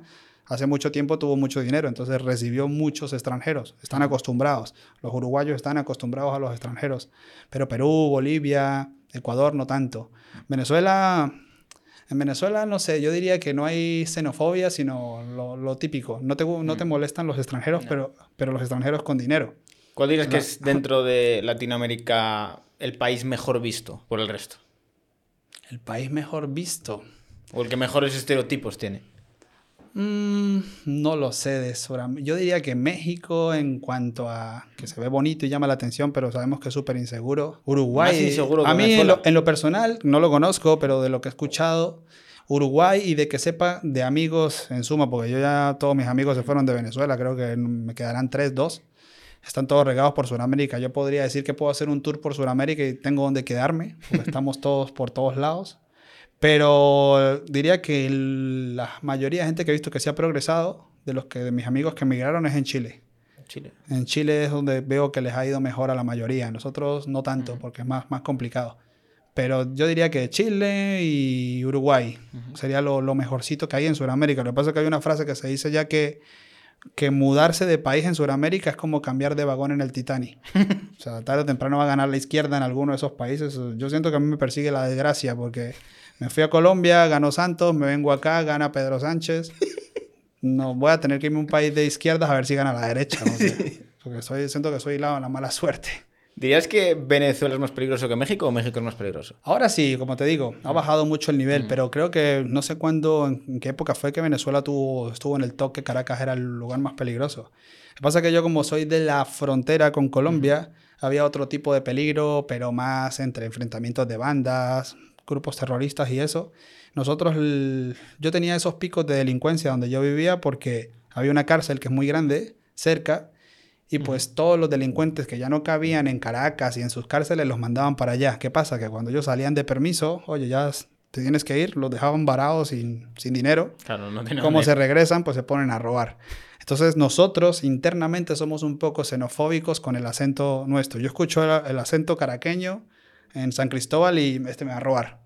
Literal, o sea, con eso que es otro venezolano, pero este me puede robar por si lo veías así medio con pinta rara, medio malandroso. Y acento caraqueño, tú decías, este salió de Santana, que era la cárcel. Porque para que entiendan español, tú es como si fueras, yo qué sé, eh, de Galicia, por así decirlo. Sí, más o menos, eh, de una frontera Bueno, lateral. Más bien serías como de, de Lleida. Sí, algo por el estilo. Estoy en la frontera ahí con otro país, pero el- como que los de... Bueno, es que con Madrid, bueno, sí, hay siempre, cierto roce siempre entre, entre todos. No, que los de Madrid hacen esto y siempre, siempre tu casa es la mejor.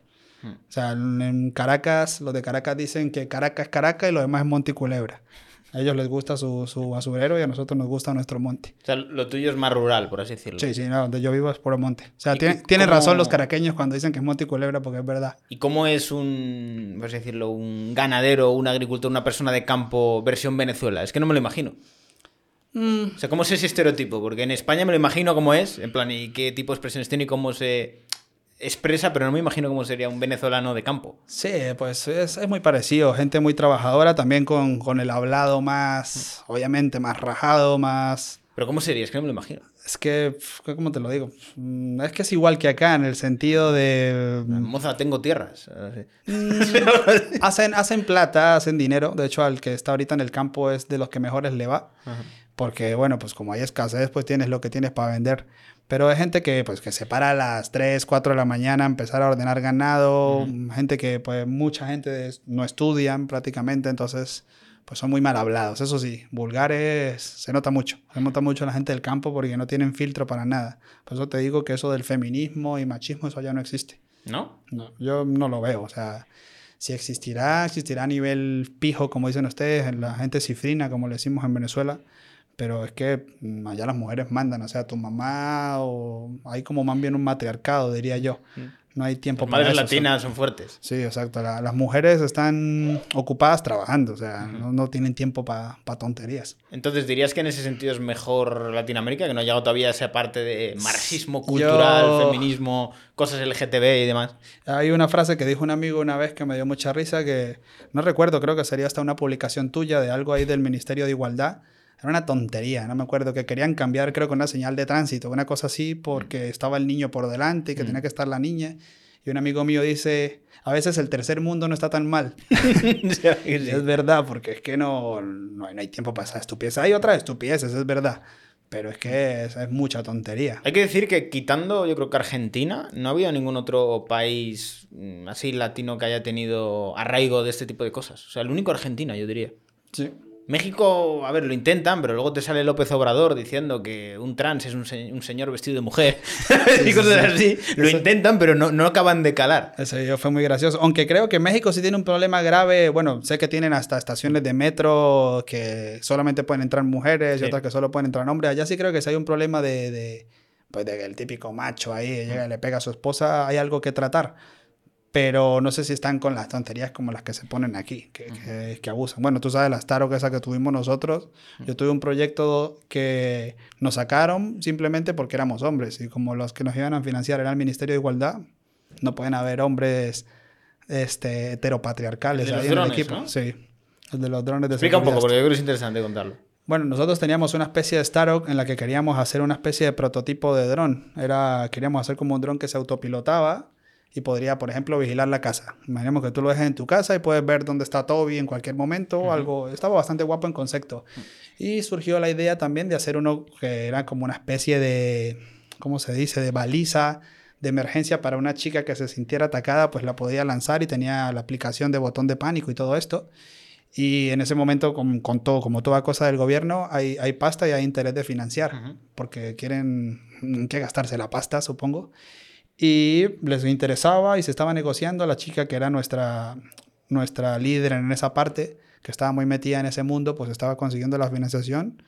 Pero cuando vio que habían dos hombres en el equipo, no, o sea, en el equipo y que eran del core del negocio, no les gustó mucho.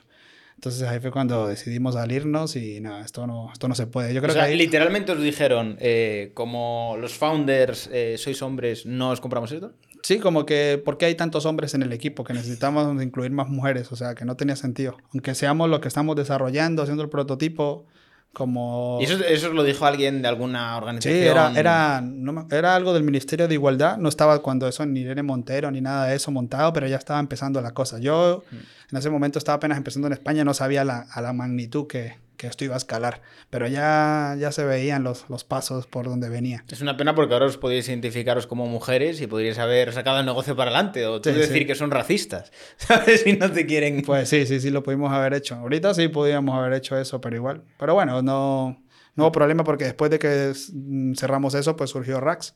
Así que no, no hay mal que por bien no venga. Visto así, la verdad que sí. Yo me acuerdo cuando me contó eso Carlos, que hay gente que se piensa que, que no es mentira, pero es totalmente cierto. O sea, al final, a día de hoy estamos aquí hablando precisamente porque estas señoras os dijeron eso, si no, no Sí, sí, estaríamos sí. aquí hablando. A lo mejor hubiéramos levantado pasta, le hubiéramos hecho su bug y hubiéramos hecho el otro que queríamos de seguridad. Que ese, ese, pro- y ese proyecto funcionó. No sé si lo has A mí, visto. a mí lo que me da rabia, tío, es que luego están financiando aplicaciones de mierda que no valen para absolutamente nada. O sea, para contabilizar cuánto tiempo llevar las tareas de casa. Y luego algo que dices, pues bueno, es un dron de seguridad que puede ayudar a que muchas chicas se sientan más seguras o que puedan dar pruebas de cómo ha ocurrido algo, de si ha ocurrido algo y que puedan, digamos que defenderse con todo ello. Te digan que no. Sí, sí, O sea, es como, ¿pero qué me estás contando? O sea, Es, eh, porque, porque si fuéramos sido todas mujeres o identificados como mujeres, a lo mejor sí, era lo que les molestaba. Pero bueno, no, hay, no lo sé. Yo creo que también era, eran intereses ahí de terceros. O sea, se notaba ahí un poquito de, de, de, mm, de corrupción en el sentido de que a lo mejor no era lo que les convencía. Tendrían algún otro proyecto en el que se iban a quedarse con algo. Era raro. Y respecto a España, llevando ya tantos años, ¿qué evolución has visto mm, desde que llegaste ahora mismo? Fua, es- siento el típico de vu, como que esta película ya me la he visto yo. Siento que se están repitiendo muchas cosas que, que pasaron con Maduro y con Chávez. Esto de las, de las invasiones, de los ocupas, en Venezuela se llaman movimientos pobladores y ocupan siempre empresas. O sea, o- existen ocupas en Venezuela. Sí, sí, sí, Joder, claro. tío, no somos los únicos, menos mal. Se llaman movimientos pobladores, tienen bandera y un logo y todo.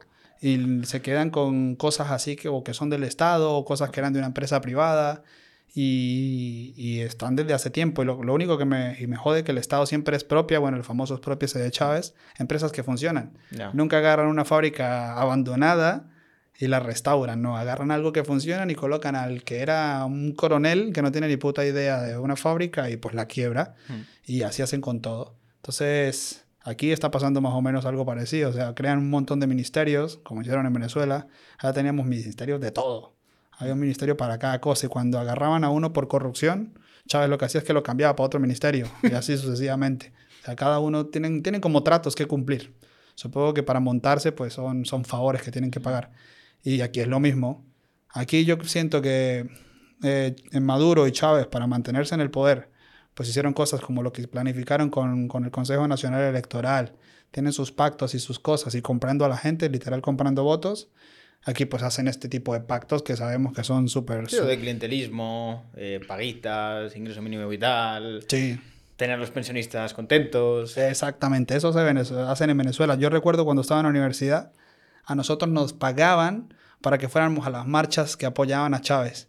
En el sentido de que cuando a veces había una marcha a favor de no sé qué de Chávez, una elección o lo que sea, y había un montón de buses en la entrada de la universidad.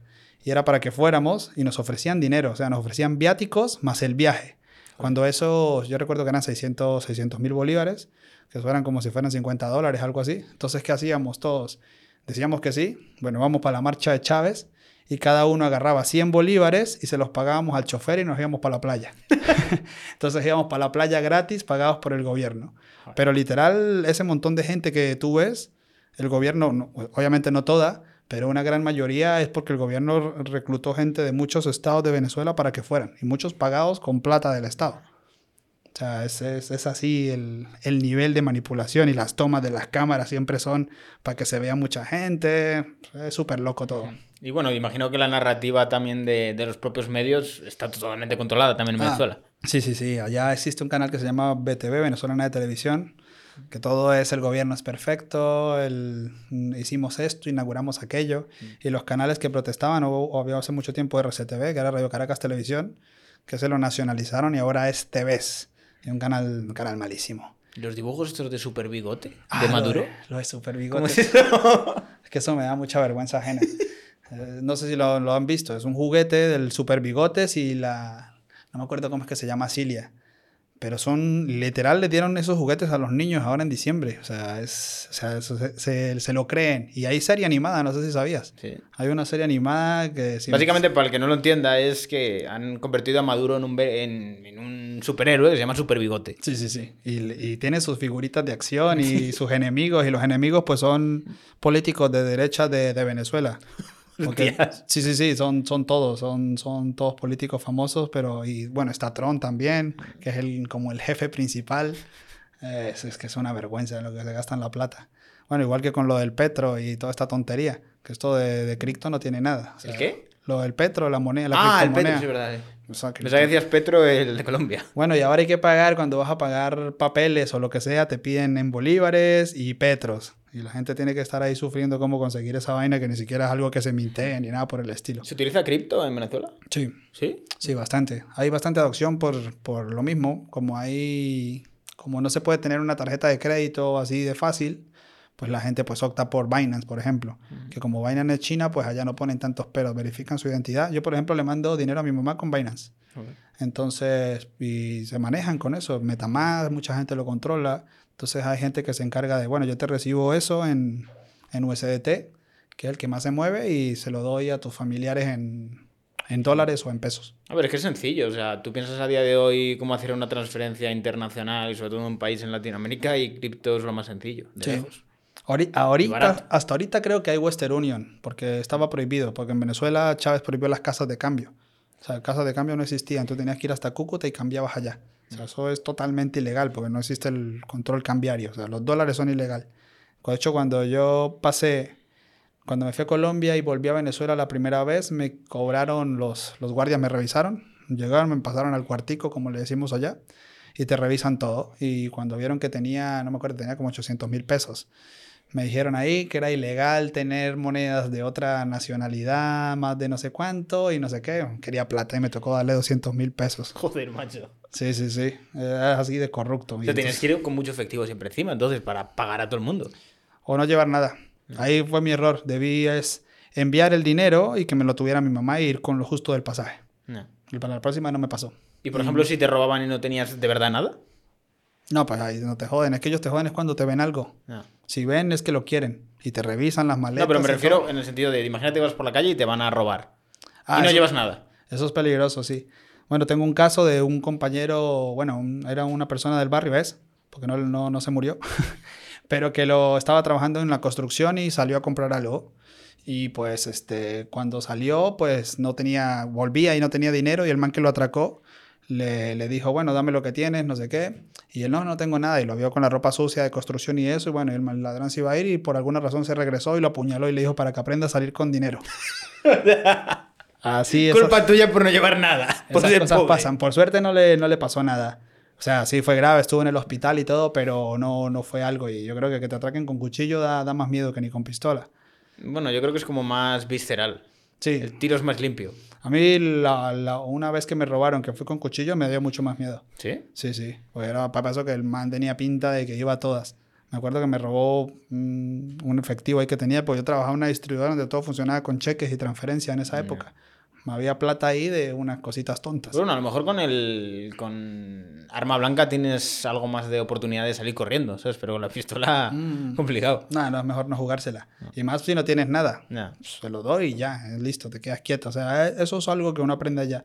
Una sola vez, bueno, un par de veces me resistí, que fue que me llegó ahí al lado y el man me dijo que, que le diera el teléfono, pero no me mostraba el arma. Y tenía la mano en la mochila y me decía, te voy a meter un tiro en la pata, que no sé qué. Y yo, no, pero, pero ¿qué, qué quieres? Y me hacía el tonto. Y porque yo estaba esperando a un amigo que viniera, que, que iba cruzando. Y apenas cruzó, ¿qué pasa? Y ahí hablé duro y el man se asustó. Pero me resistí un poco porque no me mostró arma. Donde me fuera mostrado, le doy el teléfono de una vez. Y la otra fue esa que me jalaron la mochila y era un peladito, un chamito, no sé, tendría 15 años, era un niño. Y yo lo jalo duro y cuando pues, le, le voy a, le voy a pegar, o sea, ¿qué, ¿qué le pasa a este pelado? Y pasó un man que estaba del otro lado de la vía, yo no lo vi, vino corriendo y me puso el arma aquí. Dios. Y pues yo no lo vi, si no, no me fuera resistido. Ahí sí como que tomé, tomé mi, tu- mi teléfono y el dinero que tenía porque me siguieron del cajero. ¿Acojona tener una pistola aquí? Sí, sí, sí, bastante. Aunque nunca ¿Cómo? me, nunca me dieron cachazos ni nada. ¿Pero da adrenalina o como.? Eh, no se te quita. Quedas asustado por un buen rato. O sea, yo recuerdo que llegué a la casa todo asustado. Que más encima me molesté más porque me regañaron como si fuera sido mi culpa que me robaran. Pues eso, eso le pasa por salir con el teléfono. O sea, te roban y es tu culpa porque eres tonto por haber pasado por ahí y por haber salido con el celular. O sea, a ese nivel llegábamos. Habiendo vivido eso, tú cuando ves a lo mejor la criminalidad ahora en España, ¿cómo, cómo la sientes? Yo es que estoy bastante tranquilo. Si es verdad que... No, no tienen pistolas. Es verdad que en Madrid es bastante tranquilo. Sí vi cosas más raritas en Barcelona. Sí tuve como déjà vu, flashback de la casa, solo que con personajes cambiados, eh, las ropas diferentes, pero fu, sí, sí acojonaba un poco. Oye, yo por aquí tarde a lo mejor me daría miedo pasar. Y porque son varios. Pero sí es verdad que aquí supongo que no es como allá que, te, que, no, que no están armados así a ese nivel. Bueno, ahora están saliendo bastantes Pasa- cuchillos y no para cortar jamón. Lo que pasa es que aquí están asustados y eso, eso da más miedo porque están apurados. En cambio, en, en- cuando te atracaban allá tenían toda la calma del mundo.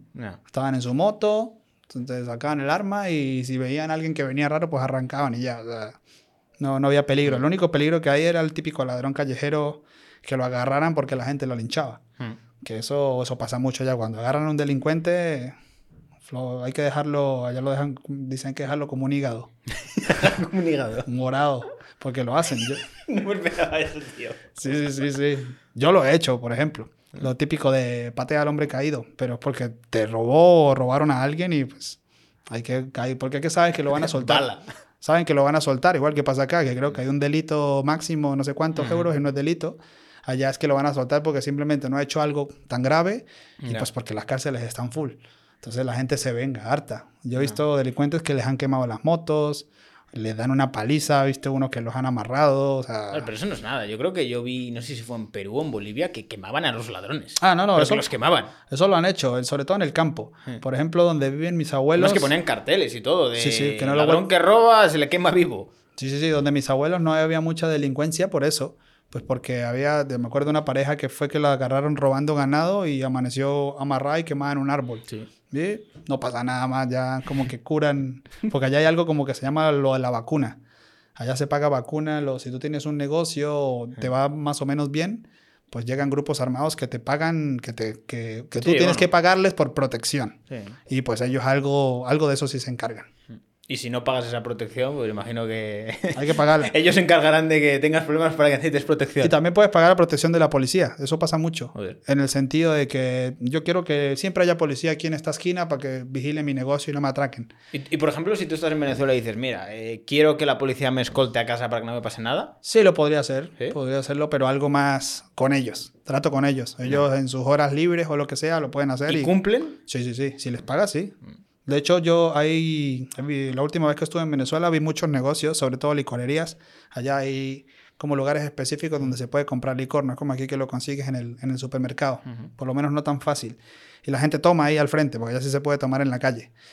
¿Qué pasa? Pues que para estar seguros, eh, licorerías y que les produzca más dinero y poder tener borrachitos allá afuera, pues pagan a la policía y casualmente hay una alcabala de policía ahí, está todo el día, pero obviamente está porque, porque alguien está pagando por ese punto, Para que no pase nada. para que no pase nada. ¿no? Entonces, Buena inversión. Sí, sí, sí, esa, eso yo lo haría si tuviera un... No tiene un- visión de negocio. Quiero que mis clientes se emborrachen tranquilos. Y Y, que queden aquí. Yo estaba, la última vez que estuve ahí tomando en la calle, pues ya me iba acostumbrado, oye, te sientes como nervioso y con la policía al frente prácticamente, tú dices, oye, me van a multar. Pero, pero no, se puede hacer. Como te digo, en Venezuela es como una especie de anarquía de cierta manera. Y además de que no pagas impuestos ni todo eso. Por eso te digo que es fácil hacer dinero. No pagas impuestos. Venezuela yo nunca he pagado nada. Sí sé que los negocios grandes, las empresas muy, muy rentables, pagarán, obviamente. Creo que es el 12% lo que se paga ya. Pero la gente de a pie todo lo hace en negro. Nadie tributa. Supongo que si tú tienes una nómina, pues te, de- te deducirán de ahí algo. Pero el- como el sueldo es tan insignificante, creo que son 3 dólares el sueldo mínimo, una cosa así al cambio, pues ¿qué- ¿qué te van a Ni- deducir? no hay pensiones ni nada, me imagino. Sí, sí, sí. ¿Sí? Ahí hay pensiones también, pero son 3, 4 dólares al mes. Así que no Que son con tan 3, caras. 4 dólares que compras. Nada. Un, un arroz y una harina pan y ya. Pero un, un paquete. No, una sola. Un... Joder. Es que es muy poquito, como te digo. Yo no sé cómo hace mucha gente para sobrevivir. La mayoría de gente. Por eso creo que también desarrollamos como esa, ese emprendimiento, esa manera de. Sí, buscarte la vida. Hay que buscarte la vida siempre, porque con un sueldo no vas a poderlo hacer. Entonces todo el mundo allá tiene un negocio de lo que sea. O revenden cosas, o son, o tienen un taller de mecánico en la calle, o lo que sea. O están en el campo, o tienen trabajitos extras. Pero nadie se queda quieto con su trabajo normal de oficina porque es que no llegas. No. No llegas a fin de mes, o tienes familiares afuera que te ayuden, que es el caso ahorita. Ahorita yo creo que a Venezuela le entra más plata por divisas de, de familiares que, que lo que produce el Estado. Es una, por así decirlo, como se suele comentar, una narcodictadura. ¿De verdad está tan metido grupos de narcotráfico en Venezuela? Sí, sí, sí. No sé a, a qué tanto nivel de organización tendrán y con qué grupos tratarán, pero sí mueven una cantidad de pasta. O sea, yo creo que Venezuela sería el paraíso de los narcos porque es que son impunes. Si tú le pagas el dinero suficiente a quien sea, vas a poder hacer lo que quieras.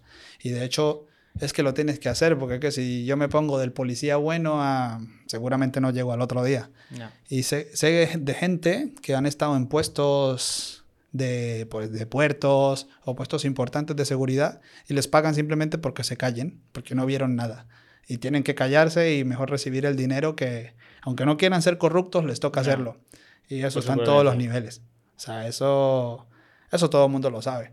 De hecho, a la gente pues no le molesta. A la gente lo que te digo, quiere es que las dejen trabajar, que las dejen quietas. O sea, si haces plata o lo que sea, mientras no me molestes a mí, pero es que eso es lo que jode, que el gobierno te jode a ti. Si no, no sé, no sé si sabes que Perú tiene ya como cinco años sin presidente, algo así. Bueno, sí, lo de Pedro Castillo ha sido Sí, bueno, divertido. tuvo uno, tuvo ahí a medias, pero que, mira, Que, que le drogaron. ¿Sabes? Y dio un golpe de estado. sin presidente y siguen bien. O sea, económicamente su moneda aguanta, lo que sea. O sea, para que vea lo que nos sirve este, está ahí de adorno.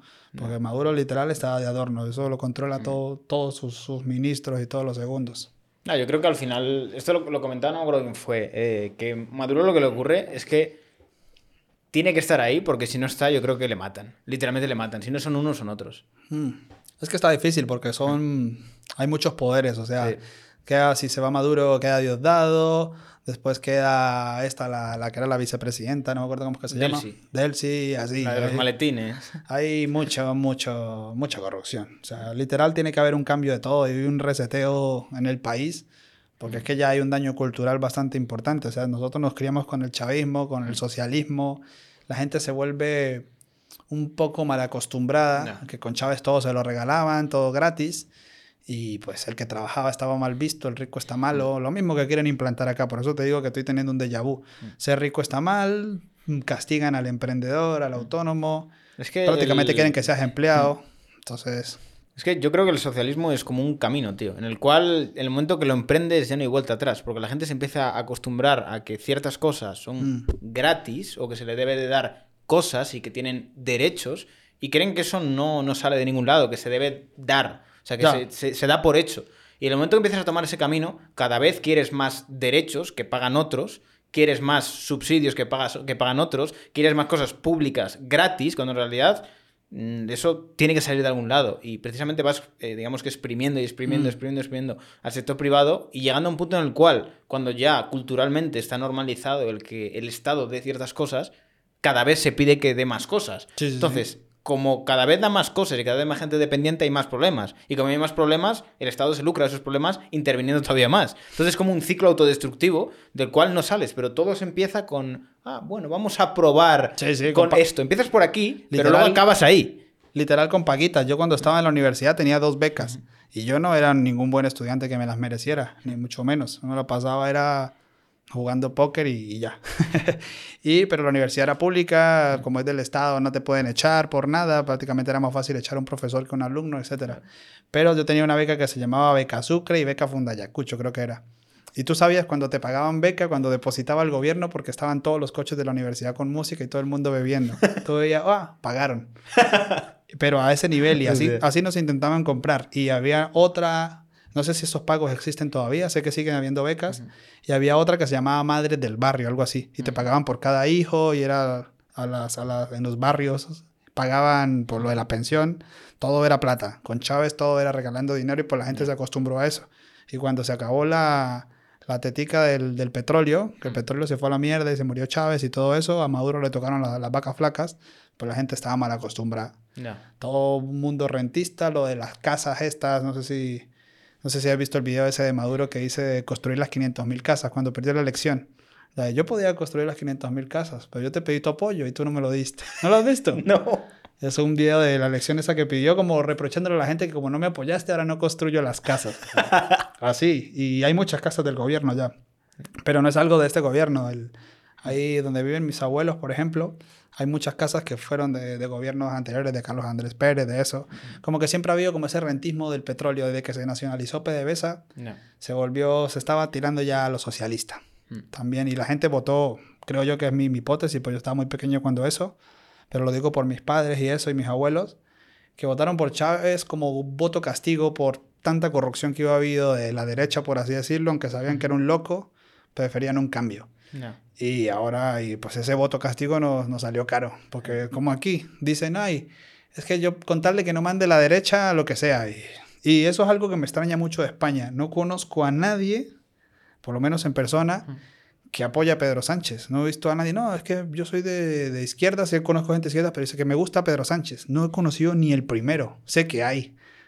Pero, y eso que tengo cinco años en España, ¿y ¿de dónde sale esa gente? No, no, no lo sé. Hay como un miedo irracional hacia la derecha. Un miedo que, que se ha hecho muy bien a nivel propagandístico de meter a la gente un miedo de decir, es que, vale, todo lo malo que puede venir de la izquierda, lo asumimos, pero es que, ¿qué podría venir si viene la derecha? Es- Ah. Ese discurso ha calado mucho. Yo digo algo, por ejemplo, sí, porque yo no puedo votar, por- pero me dicen, si pudieras votar por quién votaba, yo digo por Vox. ¿Y qué? Pasado. ¿Pero por qué si tú eres extranjero que te van a echar? Y yo, pero si van a echar a los extranjeros que no valen la pena y no trabajan, pues estoy de acuerdo. Y no, que no se puede, que no puedes votar. O sea, ya por- no puedo votar por Vox porque no, si votara, pero yo sí, sí me gusta. O sea, yo creo que el que quiera lo mejor para su país, eso no, no está mal visto. Igual si fuera, dicen si, que me gusta Trump también, pero no, que Trump no quiere a los extranjeros. Pero si yo fuera gringo, quiero lo mejor para nosotros, pues votaría por Trump. O sea, es, es que es una tontería. Además, hay algo muy divertido y es que en el momento que tú como extranjero te posicionas en contra de la izquierda, ya no eres un buen extranjero. Y en ese momento ya dejan de tratarte como persona, ya no eres una persona. O sea, ocurre con mucha gente que se ha posicionado siendo o gay o siendo extranjero en contra de la izquierda. Es como que de repente ya toda esa visión de no, yo te cuido, es como no, te voy a castigar porque tú no eres consciente de lo que estás defendiendo y te voy a ir a pasaco por ti. O sea, Ya, ya. es muy divertido como eh, tanto cierta parte de los extranjeros como eh, también el lobby LGTB y las mujeres incluso eh, se dejan instrumentalizar. Sin darse cuenta de te están utilizando simplemente para conseguir voto. No les importa, es una mierda. O sea, simplemente eres un tonto útil que te utilizan y te donan la píldora para ganar tu voto. Y, Sí. y no se dan cuenta de que realmente en muchos casos va en su contra.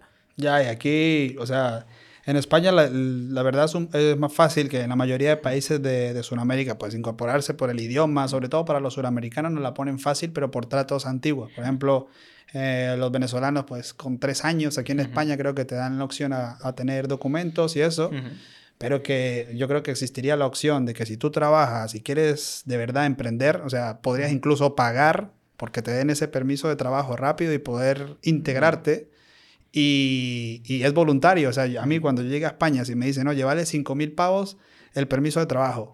¿Lo quieres? Seguramente lo hubiera pagado porque me interesa, porque me quiero integrar y quiero trabajar. Pero prefieren que, se, que esta gente se quede tres años en negro porque te dan el permiso de trabajo después de tres años. Joder. O sea, tres años en negro, que eso es dinero que pudieran haber requerido, con, tenido con tributación y hubiera sido voluntario en vez de quitarle a la gente de bien a la fuerza. O sea, hacen, hay cosas muy, muy raras que se podrían hacer mejor y creo que se hacen mal a propósito. O sea, es como si fuera su, su objetivo. Mm, y, no, y no pasa solamente aquí, es en Venezuela y por eso te digo que es un déjà vu por eso me, me, me molesta. Y aunque sea extranjero y me he beneficiado de muchas cosas, y España me sigue, me encanta y me gusta cómo es la gente, todo el mundo es muy trabajador, está muy bien, pero políticamente es que estamos como muy sesgados. O sea, yo no, pareciera que la gente no lo quiere ver. Es como si lo hicieran a propósito, lo que tú dices. Como es de, de derechas o un- no es de izquierdas, está mal. Y es, es que no importa si eres de izquierdas o derechas. Es Yo siempre he dicho de- que la salvación en España está en que alguien se infiltre en un partido de izquierdas y haga medidas de derechas. Porque la gente no. Ya si tú tienes eh, la etiqueta de ser de izquierdas, es que eres bueno. Ya. O sea, Pedro Sánchez podría privatizar lo que quisiera. ¿Por qué? Porque es bueno, es, Pe- es Pedro Sánchez. Y te, y te diría, no, es que he cambiado de opinión y esto es por el pueblo y por lo que sea. Te cuenta cualquier película Mm. y como es de izquierdas y es el bueno, no problema. O sea, es una cuestión más de estereotipos. La gente no vota programas, la gente vota estereotipos. Entonces, el partido que mejor estereotipos tiene de cara a la gente es el que votan, porque es el mal menor. O sea. Podemos, eh, comunistas, el Coletas, el Chalet, Irene Montero, la ley del solo sí es sí, tienen muy malos estereotipos. Vox, el fascismo, homofobia, eh, todo, todo eso, el PP, la corrupción, no sé qué. O sea, si te das cuenta al final, el PSOE Es el partido que mejor prensa tiene, a pesar de que también tiene corrupción. Ya, el ya. caso Seres tiene un montón de casos también de, como el Tito Berni, cosas así, lo de las menores tuteladas también. Tienen muchos escándalos, pero manejan muy bien la narrativa y los medios, que provoca que tengan muy buenos estereotipos y la gente... Al ver que el resto es malo, siempre les acaban votando. Claro, el- porque el es mal como- menor. El mal menor, efectivamente. Y se benefician de mucho todo eso. El, el PSOE es brillante en la parte de saber establecer unas redes clientelares que le perpetúen en el poder. Da igual lo que hagan, si al fin y al cabo el resto se ve peor. ¿Sabes? Como, vale, yo he hecho cosas mal, pero es que tú eres fascista. Ya, y, ya, ya. Y tú eres comunista. Y tú has hecho no sé qué. En Venezuela lo hacen súper bien con eso también. En Venezuela eres del imperio, eres yanqui, no quieres a Venezuela, lo que sea. Siempre, cualquiera que le lleve la contraria al gobierno, pues es- está mal. Siempre. Y bueno, y aquí siento que se está castigando Sí. de esa manera, lamentablemente, pero bueno. ¿Y tú como extranjero, en algún momento en España has sentido que hay racismo? No. ¿No? En España, en, como te digo, en Colombia lo sentí un poco, de, cierto, de cierta manera. De hecho, una vez un policía nos dijo que por qué no nos íbamos, que nos pidió documentos, un policía en Colombia, a mí y a unos amigos. Entonces ya se sentía esa presión, pero en España jamás. O sea, diría que, que más bien como que, como, no sé si es porque nosotros nos, ¿cómo se dice? Nos integramos, estamos siempre trabajando. A lo mejor si yo fuera alguien que está por ahí con la música alta, como hacían otros venezolanos y molestando, lo que sea, a lo mejor lo hubiera sentido y lo hubiera interpretado como racismo. Pero no, yo aquí siento que mm, en España están muy acostumbrados a los extranjeros y sobre todo a los latinos. O sea, no hay ninguno que no conozca. De hecho, a mí me, me preguntan, siempre se extrañan conmigo es por mi acento. O sea, dicen, sé, sé que estás entre Venezuela y Colombia, pero no sé de cuál de los dos pero todo el mundo conoce. Y de hecho he estado en lugares donde habrán 20 latinos y dos españoles. Entonces, siento que no, siento que aquí está, estamos muy bien integrados, pero siento que como, mm, pero sí he sentido ciertas cosas racistas, pero con otros países. Con los latinos generalmente no. Pero lo típico, como nosotros con los colombianos, aquí los típicos chistes con los franceses, que a mí pues como no los conozco, pues no, no, no, los, no los pillo, que los ingleses o que los franceses, pero es lo mismo que nosotros con los colombianos, los peruanos. Sí, a ver, las típicas bromas de otras nacionalidades. Exacto, y los pero- portugueses que las mujeres tienen bigote también. Todas Es- esas cosas. Exacto, pero son, pero son chistes de estereotipo, pero no es racismo en sí, en el sentido, no es que te odien por ser Sí. de ese país. A ver, yo creo que el problema sobre todo que hay en España es que eh, hay una parte de extranjeros que se victimiza dentro de ocultar una realidad que hay. O sea, tú no puedes ocultar que hay ha aumentado la inseguridad en ciertos colectivos. O sea, por, por la llegada de ciertos colectivos. Eso no quiere decir que todos lo hagan, pero, tío, Sí, no, sí. no puedes decirnos esto es racismo, esto es mentira, cabrón, que lo estamos viviendo a pie de calle. Sí, o sea, no nos digas que esto, no, es que, es que, es que esto es racismo, tío, no, es lo que hay, tío. O sea, y tú tendrías que ser el primero en decir, esta gente fuera. Pero creo que precisamente ellos mismos son los que se acaban retroalimentando dentro de esa situación, porque no lo condenan, Mm. no, no se posicionan enfrente de ello, no dicen, esto no me representa, esto no va conmigo, sino que todo lo contrario, intentan ocultarlo. Es decir, tú que estás enseñando que esto que pasa, eres racista. Y vamos a ir todos a por ti por enseñar que hay un tío apuñalando a un chaval en la calle, o por decir que han atracado un supermercado. Si tú haces eso, estás alimentando un discurso de odio, pero es como, cabrón, es la puta realidad. O sea, no es que digas que hay un caso, es que yo miro mi Instagram, tío, y yo todos los días tengo casos de los mismos perfiles haciendo estas cosas. O sea, yo no Sí, cojo una IA y me pongo a inventarme casos. O sea, si esto está ahí es que ocurre. Claro. Y no me llegan casos de otras nacionalidades. Yo no tengo vídeos de chinos apuñalando gente en el rabal. No, no, no, no. Pero si los tuviera, te aseguro que la gente diría, es que puto chino, no sé qué. Lo que ocurre es que hay un estereotipo que se cumple de manera reiterada y que los datos lo dicen. Y creo que el, el error está en esa parte de extranjeros que dicen, no, es que esto es discurso de odio. No, no, no es discurso de odio, es la realidad. Si tú crees que esto es discurso de odio, es que estás muy desconectado de la realidad. Sí, sí, sí, es que definitivamente nosotros tenemos ese, ese, ese mismo problema, Mm. pero yo creo que la mayoría de venezolanos de bien lo aborrecen. Por ejemplo, nosotros sentimos mucha vergüenza ajena pues, de lo que pasa en Perú, de lo que pasa en Ecuador, y ahorita está pasando mucho en Estados Unidos, de que se van venezolanos por, por, el aire, por, el, por la jungla de, de, de Panamá y suben hasta México y cruzan. Y, Y luego se- los mandan a Nueva York. Sí, algo Desde exacto, Texas. De Texas los manda a Nueva York, pero se van unos perfiles de venezolanos que no nos representan para nada. Pero sí he visto que los medios, sobre todo en redes sociales, lo difunden y la gente no, no está defendiendo a nadie. Este, que lo echen o no- lo que sea, no nos ponemos que con ese victimismo. Para el que no, lo, no sepa un poco la situación, para que tengáis un poco de contexto, lo que está ocurriendo ahora en Estados Unidos es muy divertido, porque digamos que los estados demócratas eh, se proclamaron estados santuario, o ciudades santuario, llamando a que viniera quien fuera, en plan, fronteras abiertas. ¿Qué ocurrió? Hay muchos estados republicanos que han dicho, yo estoy harto de esto, entonces tú eres una ciudad santuario, yo, Texas, voy a dejar que entre gente aquí, yo voy a fletar autobuses Nueva York y te voy a mandar a toda esta gente Sí. con autobuses a Nueva York. ¿Qué ha provocado esto? Que Nueva York está colapsado, Nueva York está ahí con gente en la calle que no puede encontrar eh, alojamiento porque no dan abasto a meter a tanta gente en hoteles que paga el propio Estado de Nueva York para que estén ahí. Y ha salido el, el- el alcalde de, de Nueva York a decir que esto es intolerable, que vayan a denunciar a las empresas de autobuses que están llevando ahí a, a inmigrantes. Y es una situación surrealista. Sí, sí, de- no, y, y son muchos los venezolanos que, que están yendo, que, bueno, eh, obviamente llega gente de todo, de todo Centroamérica y Sudamérica, pero venezolano se volvió como un deporte ahora, a ir a Estados Unidos. Y, Un deporte, vamos a hacer una gincana. Y es algo, algo súper peligroso porque se van por el bosque, por la selva, con niños y todo. Y en la selva imagino que pues animales peligrosos, una anaconda o Ah, un- sí, exactamente, y ríos, mucha lluvia, barrancos que te puedes caer porque no son caminos que están hechos para esto. Además de que hay grupos peligrosos en ciertos países también, o sea, vas a- puedes correr que te extorsionen de algún tipo. Porque de, de cuánta caminata hablamos, dos meses, tres. No me acuerdo, creo que por ahí va. Sé, sé que más o menos eso se echan los que caminan en Sudamérica, que se van hasta Chile y eso, pero por lo menos estos van por vías, van por la calle. Pero es que estos van por la selva. Por la selva pasan Paraguay, eh, Paraguay, Paraguay en el sur. Pasan Panamá y llegan a México y después en Estados Unidos se entregan. Pero, pero bueno, hay gente de bien ahí que se echa el viaje porque no tiene cómo costearse porque obviamente a los venezolanos casi siempre nos deniegan la visa en todos lados. No es como ustedes que dicen, voy a Estados Unidos, van y firman y ya. Nosotros tenemos que hacer una entrevista y por qué. Y no, que queremos conocer a Mickey Mouse y, y no nos creen, obviamente. Y casi siempre la deniegan. Es muy raro que no la den. Entonces, pues esta gente pasa la mala. No. Pero es que va unos perfiles de venezolanos que es que no nos representan. Y estoy seguro que muchos de otros países piensan lo mismo. Entonces uno dice, pues échenlos, no los vamos a defender. Y eso es lo que debería pasar aquí. O sea, si tienes unos, unos perfiles que te hacen quedar mal, pues yo por eso te digo que Vox si quiere limpiar es dejar a los extranjeros de bien porque es que nos dañan la imagen, nos dañan la imagen. Hay que echar a los de mal y ya.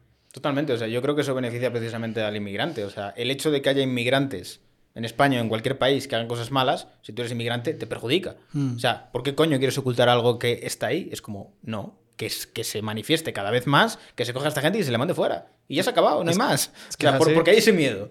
Y que se integren, que es algo que también me, me molesta bastante de muchos extranjeros, de Sudamérica sobre todo, de que llegan y es criticando todo. Pues si no te gusta, pues ¿por qué? ¿Para qué te viniste entonces? O sea, hay que integrarse, o sea, hay que buscarse la vida. Más que en España, no sé, sé que hay, hay una tasa alta de desempleo, pero pareciera que los, los latinos llegan y consiguen trabajo, o sea, se ponen a buscar trabajo de lo que sea.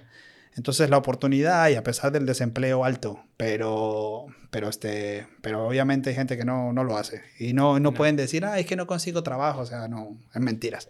Porque porque hay tanta gente que trabaja de lo que sea, es delincuente, es simplemente el que es delincuente, ya eso es algo cultural.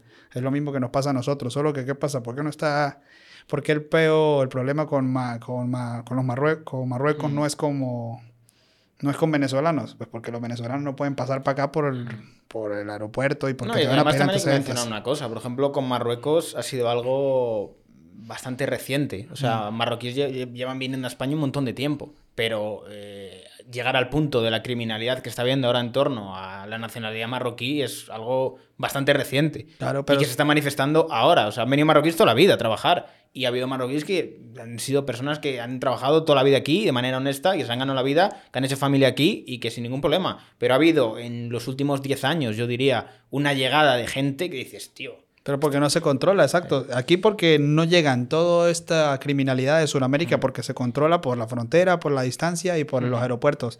Pero lo mismo que le pasa a España, le pasa a Perú, le pasa a Colombia, que todo lo, lo malo de ese país, que ya tiene muchos antecedentes penales y saben que lo van a meter al hoyo, pues se va para otro país. Ya. Entonces es exactamente lo mismo, o sea, pasa en todos lados. Lo que tienen que poner es controles migratorios duros, por lo menos antecedentes penales.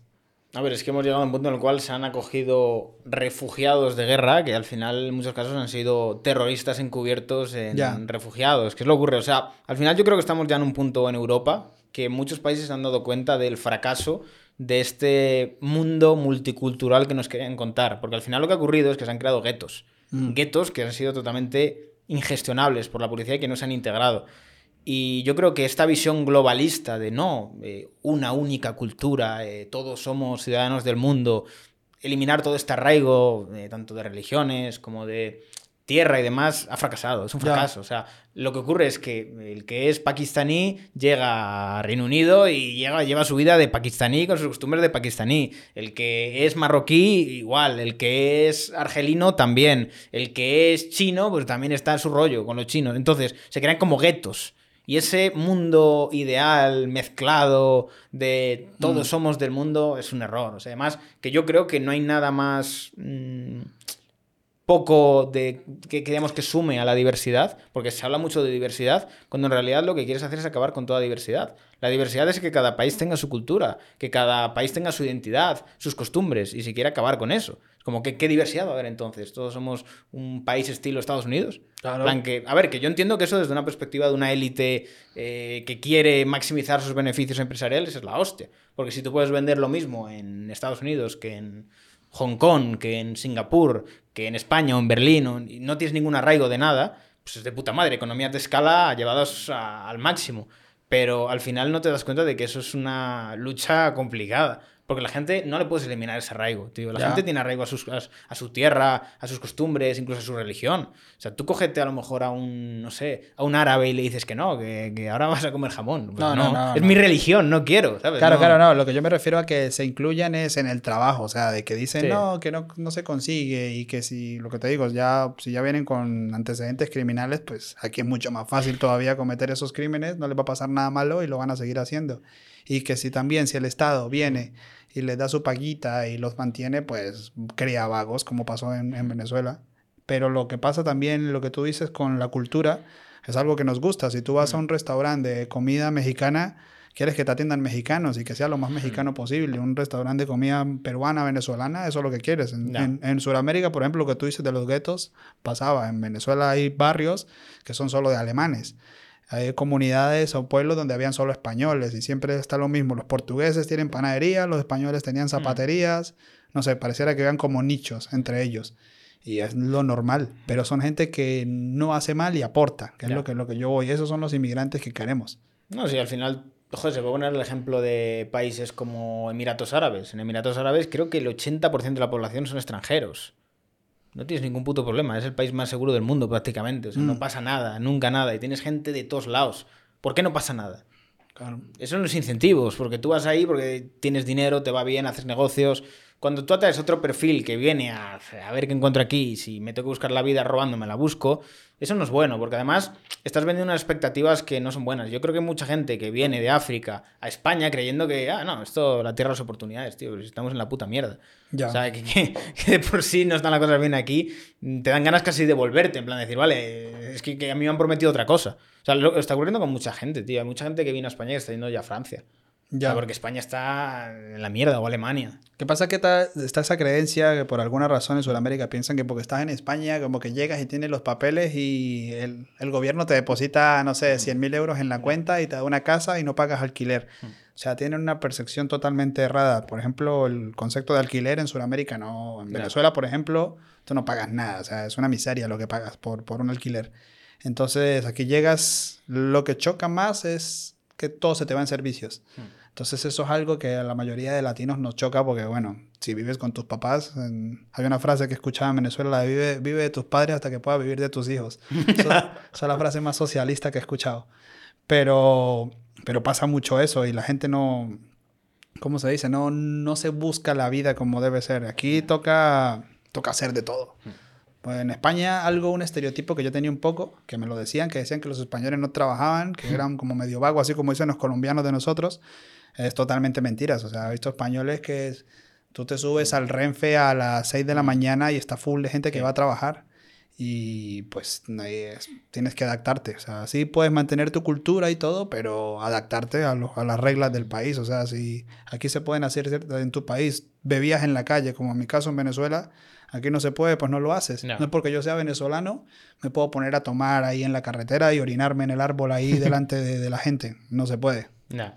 ¿Tú crees que con la llegada de dirigentes estilo Bukele puede haber un cambio en el resto de países de Latinoamérica? En el sentido de, si ellos han podido, siendo era el país más peligroso del mundo, llegar a este punto, ¿nosotros también podemos? Sí, yo diría que sí. Ojalá y pasara. Eh, Por ejemplo, en Venezuela las cárceles son, son horribles en el sentido de que son como especie de mini ciudades donde la gente pues hace lo que quiera. Es el, hay, hay algo que se llaman los pranes, que son como los que mandan en la cárcel. Y no sé si has visto una cárcel muy popular de Caracas que tiene un restaurante que se llama El Sazón de Lampa. Tiene discoteca y sí, exacto. Pueden, pueden entrar sus esposas, todo. O sea, puede, o sea, es literal, es como estar libre, solamente que no, no puede salir así como así. Disneylandia de los delincuentes. Exactamente. Y la policía está fuera solamente controlando que no salgas, pero adentro tú, tú verás cómo vives. Pero entonces sí haría una falta una reforma así que a los delincuentes de verdad les dé miedo este, delinquir. ¿Qué pasa? Que es que salen muy impunes. O sea, si, si tú impones un castigo, de ejemplo, como lo que, está haciendo, lo que están haciendo, pues sería, sería genial. Yo creo que... ¿Qué pasa? Que pasaría como lo que está pasando ahora en Ecuador. O sea, es difícil al principio. Tienes que, pues, no sé, yo creo que, bueno, Bukele lo que hizo fue con la amenaza esta de que, oye, si te pones con estas tonterías, vamos a acabar con todos los presos que tenemos, que son tus vais a amiguitos. morir de hambre. Entonces hay que ser fuerte. ¿Qué pasa? Que va a pasar lo de los derechos humanos, lo de, ay, pobrecitos, que creo que eso le pasó a Uribe en, en Colombia, que habían grupos guerrilleros que, que lo, a veces en, en, ¿cómo se dice?, en tiroteos con el ejército morían guerrilleros. ¿Y qué pasa? Que en el periódico salía que murieron campesinos, no sé qué. Y entonces que montaron los grupos paramilitares para matar guerrilleros impunemente. Entonces la violencia causa más violencia, casi siempre. En Venezuela, cuando matan a un delincuente, siempre es albañil o era estudiante. Se llamaba, no sé, el, el Navaja, alias el Navaja. Ha estado no sé cuántos casos criminales, pero en, en su página de sucesos en el periódico dice era un albañil, estudiante, no sé qué, nunca, nunca matan a un delincuente. Nah, en España también cuando es un inmigrante no sabes el nombre, la nacionalidad, no sabes nada, pero si cogen a alguien de derechas eh, que ha hecho algo que no les gusta, sabes hasta el colegio que fue. Ya, ya, ya. La, la manipulación en los medios aquí se ve mucho. En, en, Venezuela lo que pasa es que uno ya está acostumbrado. O sea, los medios no pueden publicar Ya. nada porque se meten en problemas, entonces ya nadie lee eso. Pero aquí se nota, aquí por lo menos, por lo menos se ve un poquito menos de... Como que hay alternativas. y bueno, también porque hay internet y todo eso, pero antes como todo era televisión, hay manipulación, pero en todos los sentidos. Y creo que eso pasa, bueno, aquí como veo a veces este tipo de programas que las noticias las sesgan totalmente y es, es sorprendente. Es una pena porque la gente mayor no se da cuenta, pero cuando lo ves desde fuera y dices, madre mía, hay un montón de gente con- consumiendo esto. Yo entiendo que tengan miedo y que digan, Dios mío, es que viene el fascismo. Bueno, o sea, es que es normal, tío. O sea, si, si tú tienes como autoridad a esas personas que te están contando eso, es que es normal que vivas así y que creas que Pedro Sánchez es lo mejor. Ya, ya, es que lo que sí tiene Pedro Sánchez, eh, a diferencia de los de izquierdas que tenemos nosotros, es que habla bien. Parece un tipo educado y correcto, porque habla muy bien, así, un señor y no es como Maduro, que es un tonto, en el sentido de cómo habla. Tú dices, este, bueno, Maduro era un chofer de bus, que es algo que a la gente siempre le rayó. Por lo menos Chávez algo había leído, pero este no. Entonces yo creo que mm, un socialista listo, aunque raro, pasan. Y este es bastante listo y por eso no ha salido. Cambiando un poco de tercio, Jonathan, que yo creo que esto es un tema interesante de tocar. Nosotros en Rax Labs trabajamos bastante con IA. ¿Cómo estás viendo el tema de la inteligencia artificial? Pues a mí me encanta. Siento que la productividad mía, de mis compañeros, de toda la gente que conozco ahora es un por dos. Ahora tú no tienes que estar perdiendo tiempo en tonterías. Por ejemplo, antes tú querías hacer un script que agarrara mm, un código, por ejemplo, que agarrara un, un número aleatorio de una función. Te la tenías que programar, lo que sea. Ahora se la pides a ChatGPT, se la das y tú te concentras en el core del negocio. Tú quieres hacer un MVP de un proyectito. Tengo el código, pero no sé cómo montar un servidor. Le pides a ChatGPT, te dice cómo montas la máquina y lo haces paso a paso. O sea, ahorita no hay excusa para aprender lo que sea. Inglés, por ejemplo. Mi pronunciación en inglés es, es muy mala. Yo le digo, oye, ¿cómo puedo pronunciar esto? Y te lo corrige. O sea, es, ah, yo, y a nivel de desarrollo, a nivel de programación, por ejemplo, como las cosas que estamos haciendo en Raslax, eh, integrar la IA en las APIs, como estamos haciendo nosotros, son herramientas súper válidas. Hay algo, hay algo en programación que se llaman condiciones. Por ejemplo, si el micrófono es negro, mm, paso para acá. Si el micrófono es blanco, paso para acá. Pero si era rojo, ya se no... ha- llama un árbol de... de Sí, una condición, un if de toda la vida. Pero ahorita con IA tú puedes decirle, oye, pues interpreta tú de qué color es el micrófono, porque a lo mejor es gris. Mm, Si lo tiro más para el blanco, para el negro, antes no podíamos tomar esas decisiones.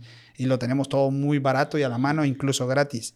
Entonces, nosotros estamos tratando de sacarle, sacarle provecho a esto, haciendo tecnología con esto, aprendiendo, porque es algo que está evolucionando muy rápido. Fue como, como con Web 3. Pero la diferencia de Web 3, que Web 3 es como, como fijo, como que se aprendió, hay ciertos protocolos, pero ya cuando aprendes el lenguaje y la tecnología está muy bien. Puedes hacer muchas integraciones, todo esto que sea descentralizado es lo que más me gusta. Pero es que con IA hay como más adopción, es más Sí. fácil, más fácil, de- más útil para todo el mundo. En cambio, en Web 3, un sector, unos nichos, aquí es que a cualquiera le puede servir en automatizar comercios, en lo, para estudiar, para gestionar los correos. Productividad, eh, simplificar procesos. Es que al final nosotros como venimos más del nicho de Web3, del desarrollo en Web3, hemos visto un contraste de la hostia, porque nosotros el trabajar con clientes de Web3 o que quieren soluciones de Web3 versus trabajar con IA es pasar de decir, Dios mío, tengo que explicarle a este tío un montón de cosas súper complejas que probablemente no tenga ganas de querer entender Ya. y que a lo mejor hasta le van a complicar la vida, a pasar a explicar algo tan simple y que va a ver de manera tan instantánea y tan fácil que mejora su negocio que genera una fricción totalmente cero, tío. Porque con Web, con Web3 lo que ocurre, tío, es que yo creo que Web3 al final va a quedar, a no ser que se mejore mucho la experiencia de usuario, para los frikis que quieren utilizar Web3 y sobre todo más para las partes institucionales que quieren que ciertos procesos vayan en Web3, por así decirlo. Sí, siempre Pero el el- usuario no lo sabrá. Exacto, por la parte de atrás, por el Sí. back, va a ir por Web 3 porque es para lo que es. Lo que pasa es que con todo este auge que, hu- que hubo de, de Web 3, pues se usó en donde no era necesario. O sea, hay muchas cosas en las que el blockchain va muy bien, hay otras en las que no. ¿Y qué pasa? Que es que con IA, pues se puede trabajar en lo que sea. Yo, Tú no puedes saber Solidity, por ejemplo, para hacer un smart contract, pero le puedes preguntar, le puedes pasar un contrato y te lo va a corregir. Eso es algo que ahorita lo tenemos súper bien. Por ejemplo, yo que tengo problemas cuando redacto correos por, por ser latino, que no, no hablo como los españoles, me creé un GPT que literalmente lo único que hace Soy es muy español. le escribo en mi español panchito y lo cambia a español de España y listo. Y me da un texto bien así, con el habéis, saberéis y las zetas.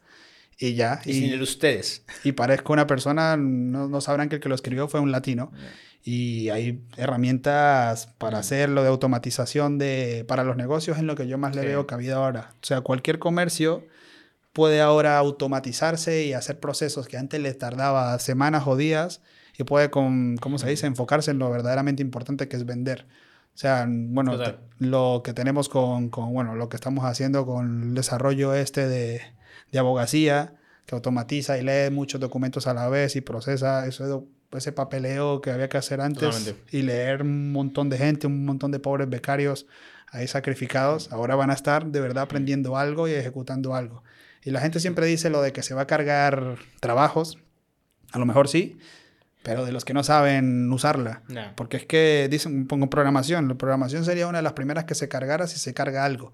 Pero es que es saberlo usar a tu favor, o sea, es que es increíble. Antes yo quería montar una máquina y tenía que ir a buscar una guía en Star Overflow, no sé qué.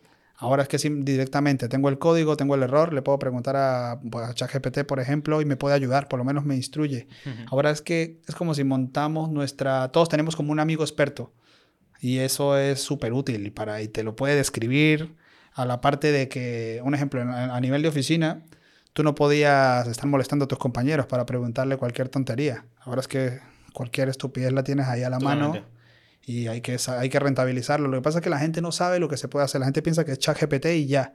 O que son estos software de hacer imágenes y hago foticos bonitos para subir en Instagram y ya. No, es que literal tienes una API en la que yo puedo agarrar todo mi Excel de todos mis clientes y sacar una media o analizar. O lo mismo con, no sé, los que están metidos en Web3 con el OpenSea. Agarrar la media de los NFTs o lo mismo en trading y te puede analizar una cantidad de datos increíbles y te lo puede dar más caído. O sea, es literal tener un superhumano con, que sabe de todo. Sí, a nosotros lo que nos ocurre mucho es que, eh, más en la parte de consultoría y de trabajar con empresas, en la parte de mejorar la productividad que tienen, al final la gente conoce la IA, pero no es consciente de hasta qué punto puede Ya. llegar a utilizarla y lo que puede hacer con IA. Que ese es el punto, o sea, todos conocen a ChatGPT, pero no son conscientes de lo que pueden llegar a hacer con ChatGPT muchas veces o con otras IAs. Y cuando tú realmente coges esto y lo aplicas bien en un negocio, o sea, hay a mucha gente que le explotaría la cabeza decir, hostia, es que esto me soluciona la vida en muchos ámbitos. Y como comentamos antes, es lo que no nos ha ocurrido con Web3. Que con Web3 en algunas cosas como, vale, de puta madre, Exacto. me viene bien, pero es mucho más difícil de, de que tú puedas aplicarlo en un negocio normal. A no ser que quieras implantar simplemente el poder pagar un cripto y demás, pero el resto es muy tedioso. Y en muchos casos, yo desde mi opinión, creo que lo que ha ocurrido con Web3 y todo lo que es blockchain y cripto, que en su momento ha sido una tendencia muy fuerte, todas las empresas veían el futuro ahí Ya. y qué empresa no quiere para hacer el futuro. Entonces, muchas veces a la fuerza se ha querido meter Web3 cuando a lo mejor no tiene sentido meter Web3. Sí, sí, sí. Querían ¿sabes? ponerse la medallita de que son blockchain. Hace muchos años fue con Machine Learning también. Ahora está con IA, pero es que la diferencia con IA es de que sí tiene cabida y sí puede aportar una solución para todos. Pero también lo que hablamos a veces, Jonathan, el tema de la IA. La IA tampoco tiene sentido siempre. A veces puedes tirar de otras cosas y puedes optimizar más las peticiones a la IA Y te sale- utilizando otro apoyo. Y no gastas pasta porque la Eso IA es. cuesta usarla a nivel de API. Por ejemplo, hay una integración súper guapa para, que, para todos los niveles. Hay un chico que usó un chatbot con el, con el que nosotros estamos trabajando que lo implementó en Paraguay, creo que fue, si no me equivoco, para las elecciones. La gente tenía que consultar en una página ahí súper fea que no conocían, tenía que colocar su número de documento y le decía dónde, dónde votaba. Pues este chico montó un chatbot con ChatGPT que entendía los modelos conversacionales de la gente y la gente le preguntaba, ¿dónde me toca votar? Dame tu número de documento y pon en WhatsApp y te lo devolvía. Y el chavalín en un, en un repositorio que tardaría media hora en montar, no sé, tenía no sé cuántos millones de peticiones. Y salió en las noticias y todo con un chatbot que se descargó de internet, conectó a GPT y ya. Y así tú puedes automatizar las gestiones de clientes, de, no sé, las típicas preguntas tediosas que te llegan a tu oficina preguntando cualquier tontería. Oye, ¿dónde está la oficina ubicada? No sé qué. Lo mismo de siempre lo puedes automatizar y va a parecer que es una persona la que te está contestando. Sí, totalmente. Y además, nosotros, por ejemplo, en la parte de. No sé cuándo saldrá este vídeo, porque todavía no tengo planificado cuándo lo vamos a subir. No sé si tendremos ya lanzado, digamos que la, la startup está legal. Pero nosotros, cuando le dimos a probar a un despacho de abogados que es socio nuestro en la empresa, la parte de, de todo esto se quedaron flipando. En el Ya. sentido de decir, joder, es que esto eh, me simplifica muchísimo la vida, me quita toda la morralla y todo el coñazo que hay que hacer muchas veces dentro de la tarea de abogado y te das cuenta de que esto es que no se lo puedes aplicar en un abogado, lo puedes aplicar en una gestoría, lo puedes aplicar en mil cosas, tío, en un montón de cosas, que es infinito, tío. O sea, yo creo que a día de hoy estamos ante un salto de productividad en muchos sectores que no somos conscientes a qué nivel va a llevar con la IA. Claro, es que en eso es donde tiene valor de verdad, en que vamos a ser más productivos, o sea, vamos a acelerar lo que sea que hagamos en un por dos y la gente va a poder montar sus MVP de lo que sea, pues muy fácil, porque es que Sí. prácticamente tienes un experto en todo. Os dejaremos también todos los detalles ahí en la descripción, que sé que va a haber mucha gente con muchas preguntas, porque sobre todo cuando hablamos de la IA legal, todos los abogados hacen ¡pum! ¿sabes? Porque dicen, Dios mío, yo quiero probar esto. Claro. Porque, a ver, no queremos meteros hype con todo esto, pero lo que ocurre es que eh, esto no es algo que se vaya a, digamos que, vender a grandes despachos, porque los grandes despachos ya tendrán su propia IA para hacer eso. Seguro. Está más centrado en, en despachos medianos o pequeños, que son los que, como un SaaS, van a poder utilizar esto como si fueran un abogado grande, por así decirlo, un despacho de abogado gra- grande. Y en muchos casos, cuando lo hemos probado con algunos clientes, es como other level. O sea, Sí, estamos sí, muy sí. hypeados con esto porque creemos que soluciona muchos problemas y que hace todo bastante más- bastante más sencillo. Pero no hypeo más, os pondré todo ahí en la descripción, si es que lo hemos sacado ya por cuando subimos este vídeo. Y os pondremos también la, la web y todas las redes de Rags Labs, que muchas veces no hablamos de, de todo esto. Fíjate que yo tengo el podcast que lo ve un montón de gente y viene mucha gente a hablar de sus empresas, pero no hablamos de las nuestras, ¿sabes? Sí, Aquí sí, sí, sí. no tenemos ahí... Es verdad, un poquito de publicidad para, para lo nuestro. Lo que pasa es que, como, como tú estás diciendo, tenemos muchos proyectos que están en construcción y pues hasta que no tengamos una demo fija que creamos que pueda aguantar la cantidad de gente que tú le vas a meter, pues no, no lo sacamos. Pero De este, todas maneras pondremos solicitudes ahí abajo. A ver. este software judicial está, está muy, muy, muy guapo. Y- Pues nada, señores, yo creo que hemos tenido un buen podcast. Jonathan, muchas gracias por venirte por aquí. Había que contar todas estas anécdotas, eran muy a ti. buenas. Sí, sí, hizo que de las que me acordé. Hay más. Sí, seguramente. Podríamos tener segunda parte, ¿eh? Claro Así que que sí. nada, os dejaré también las redes ahí de, de Jonathan ahí abajo, por si le queréis seguir o lo queréis preguntar, lo que queráis. Y nada, chicos, nos vemos en el próximo podcast. Un placer teneros por aquí, este 2024. Agradeceros también a todos el cariño que le estés metiendo al podcast, que está yendo muy, muy bien. Y nada, como siempre, nos vemos en el próximo podcast.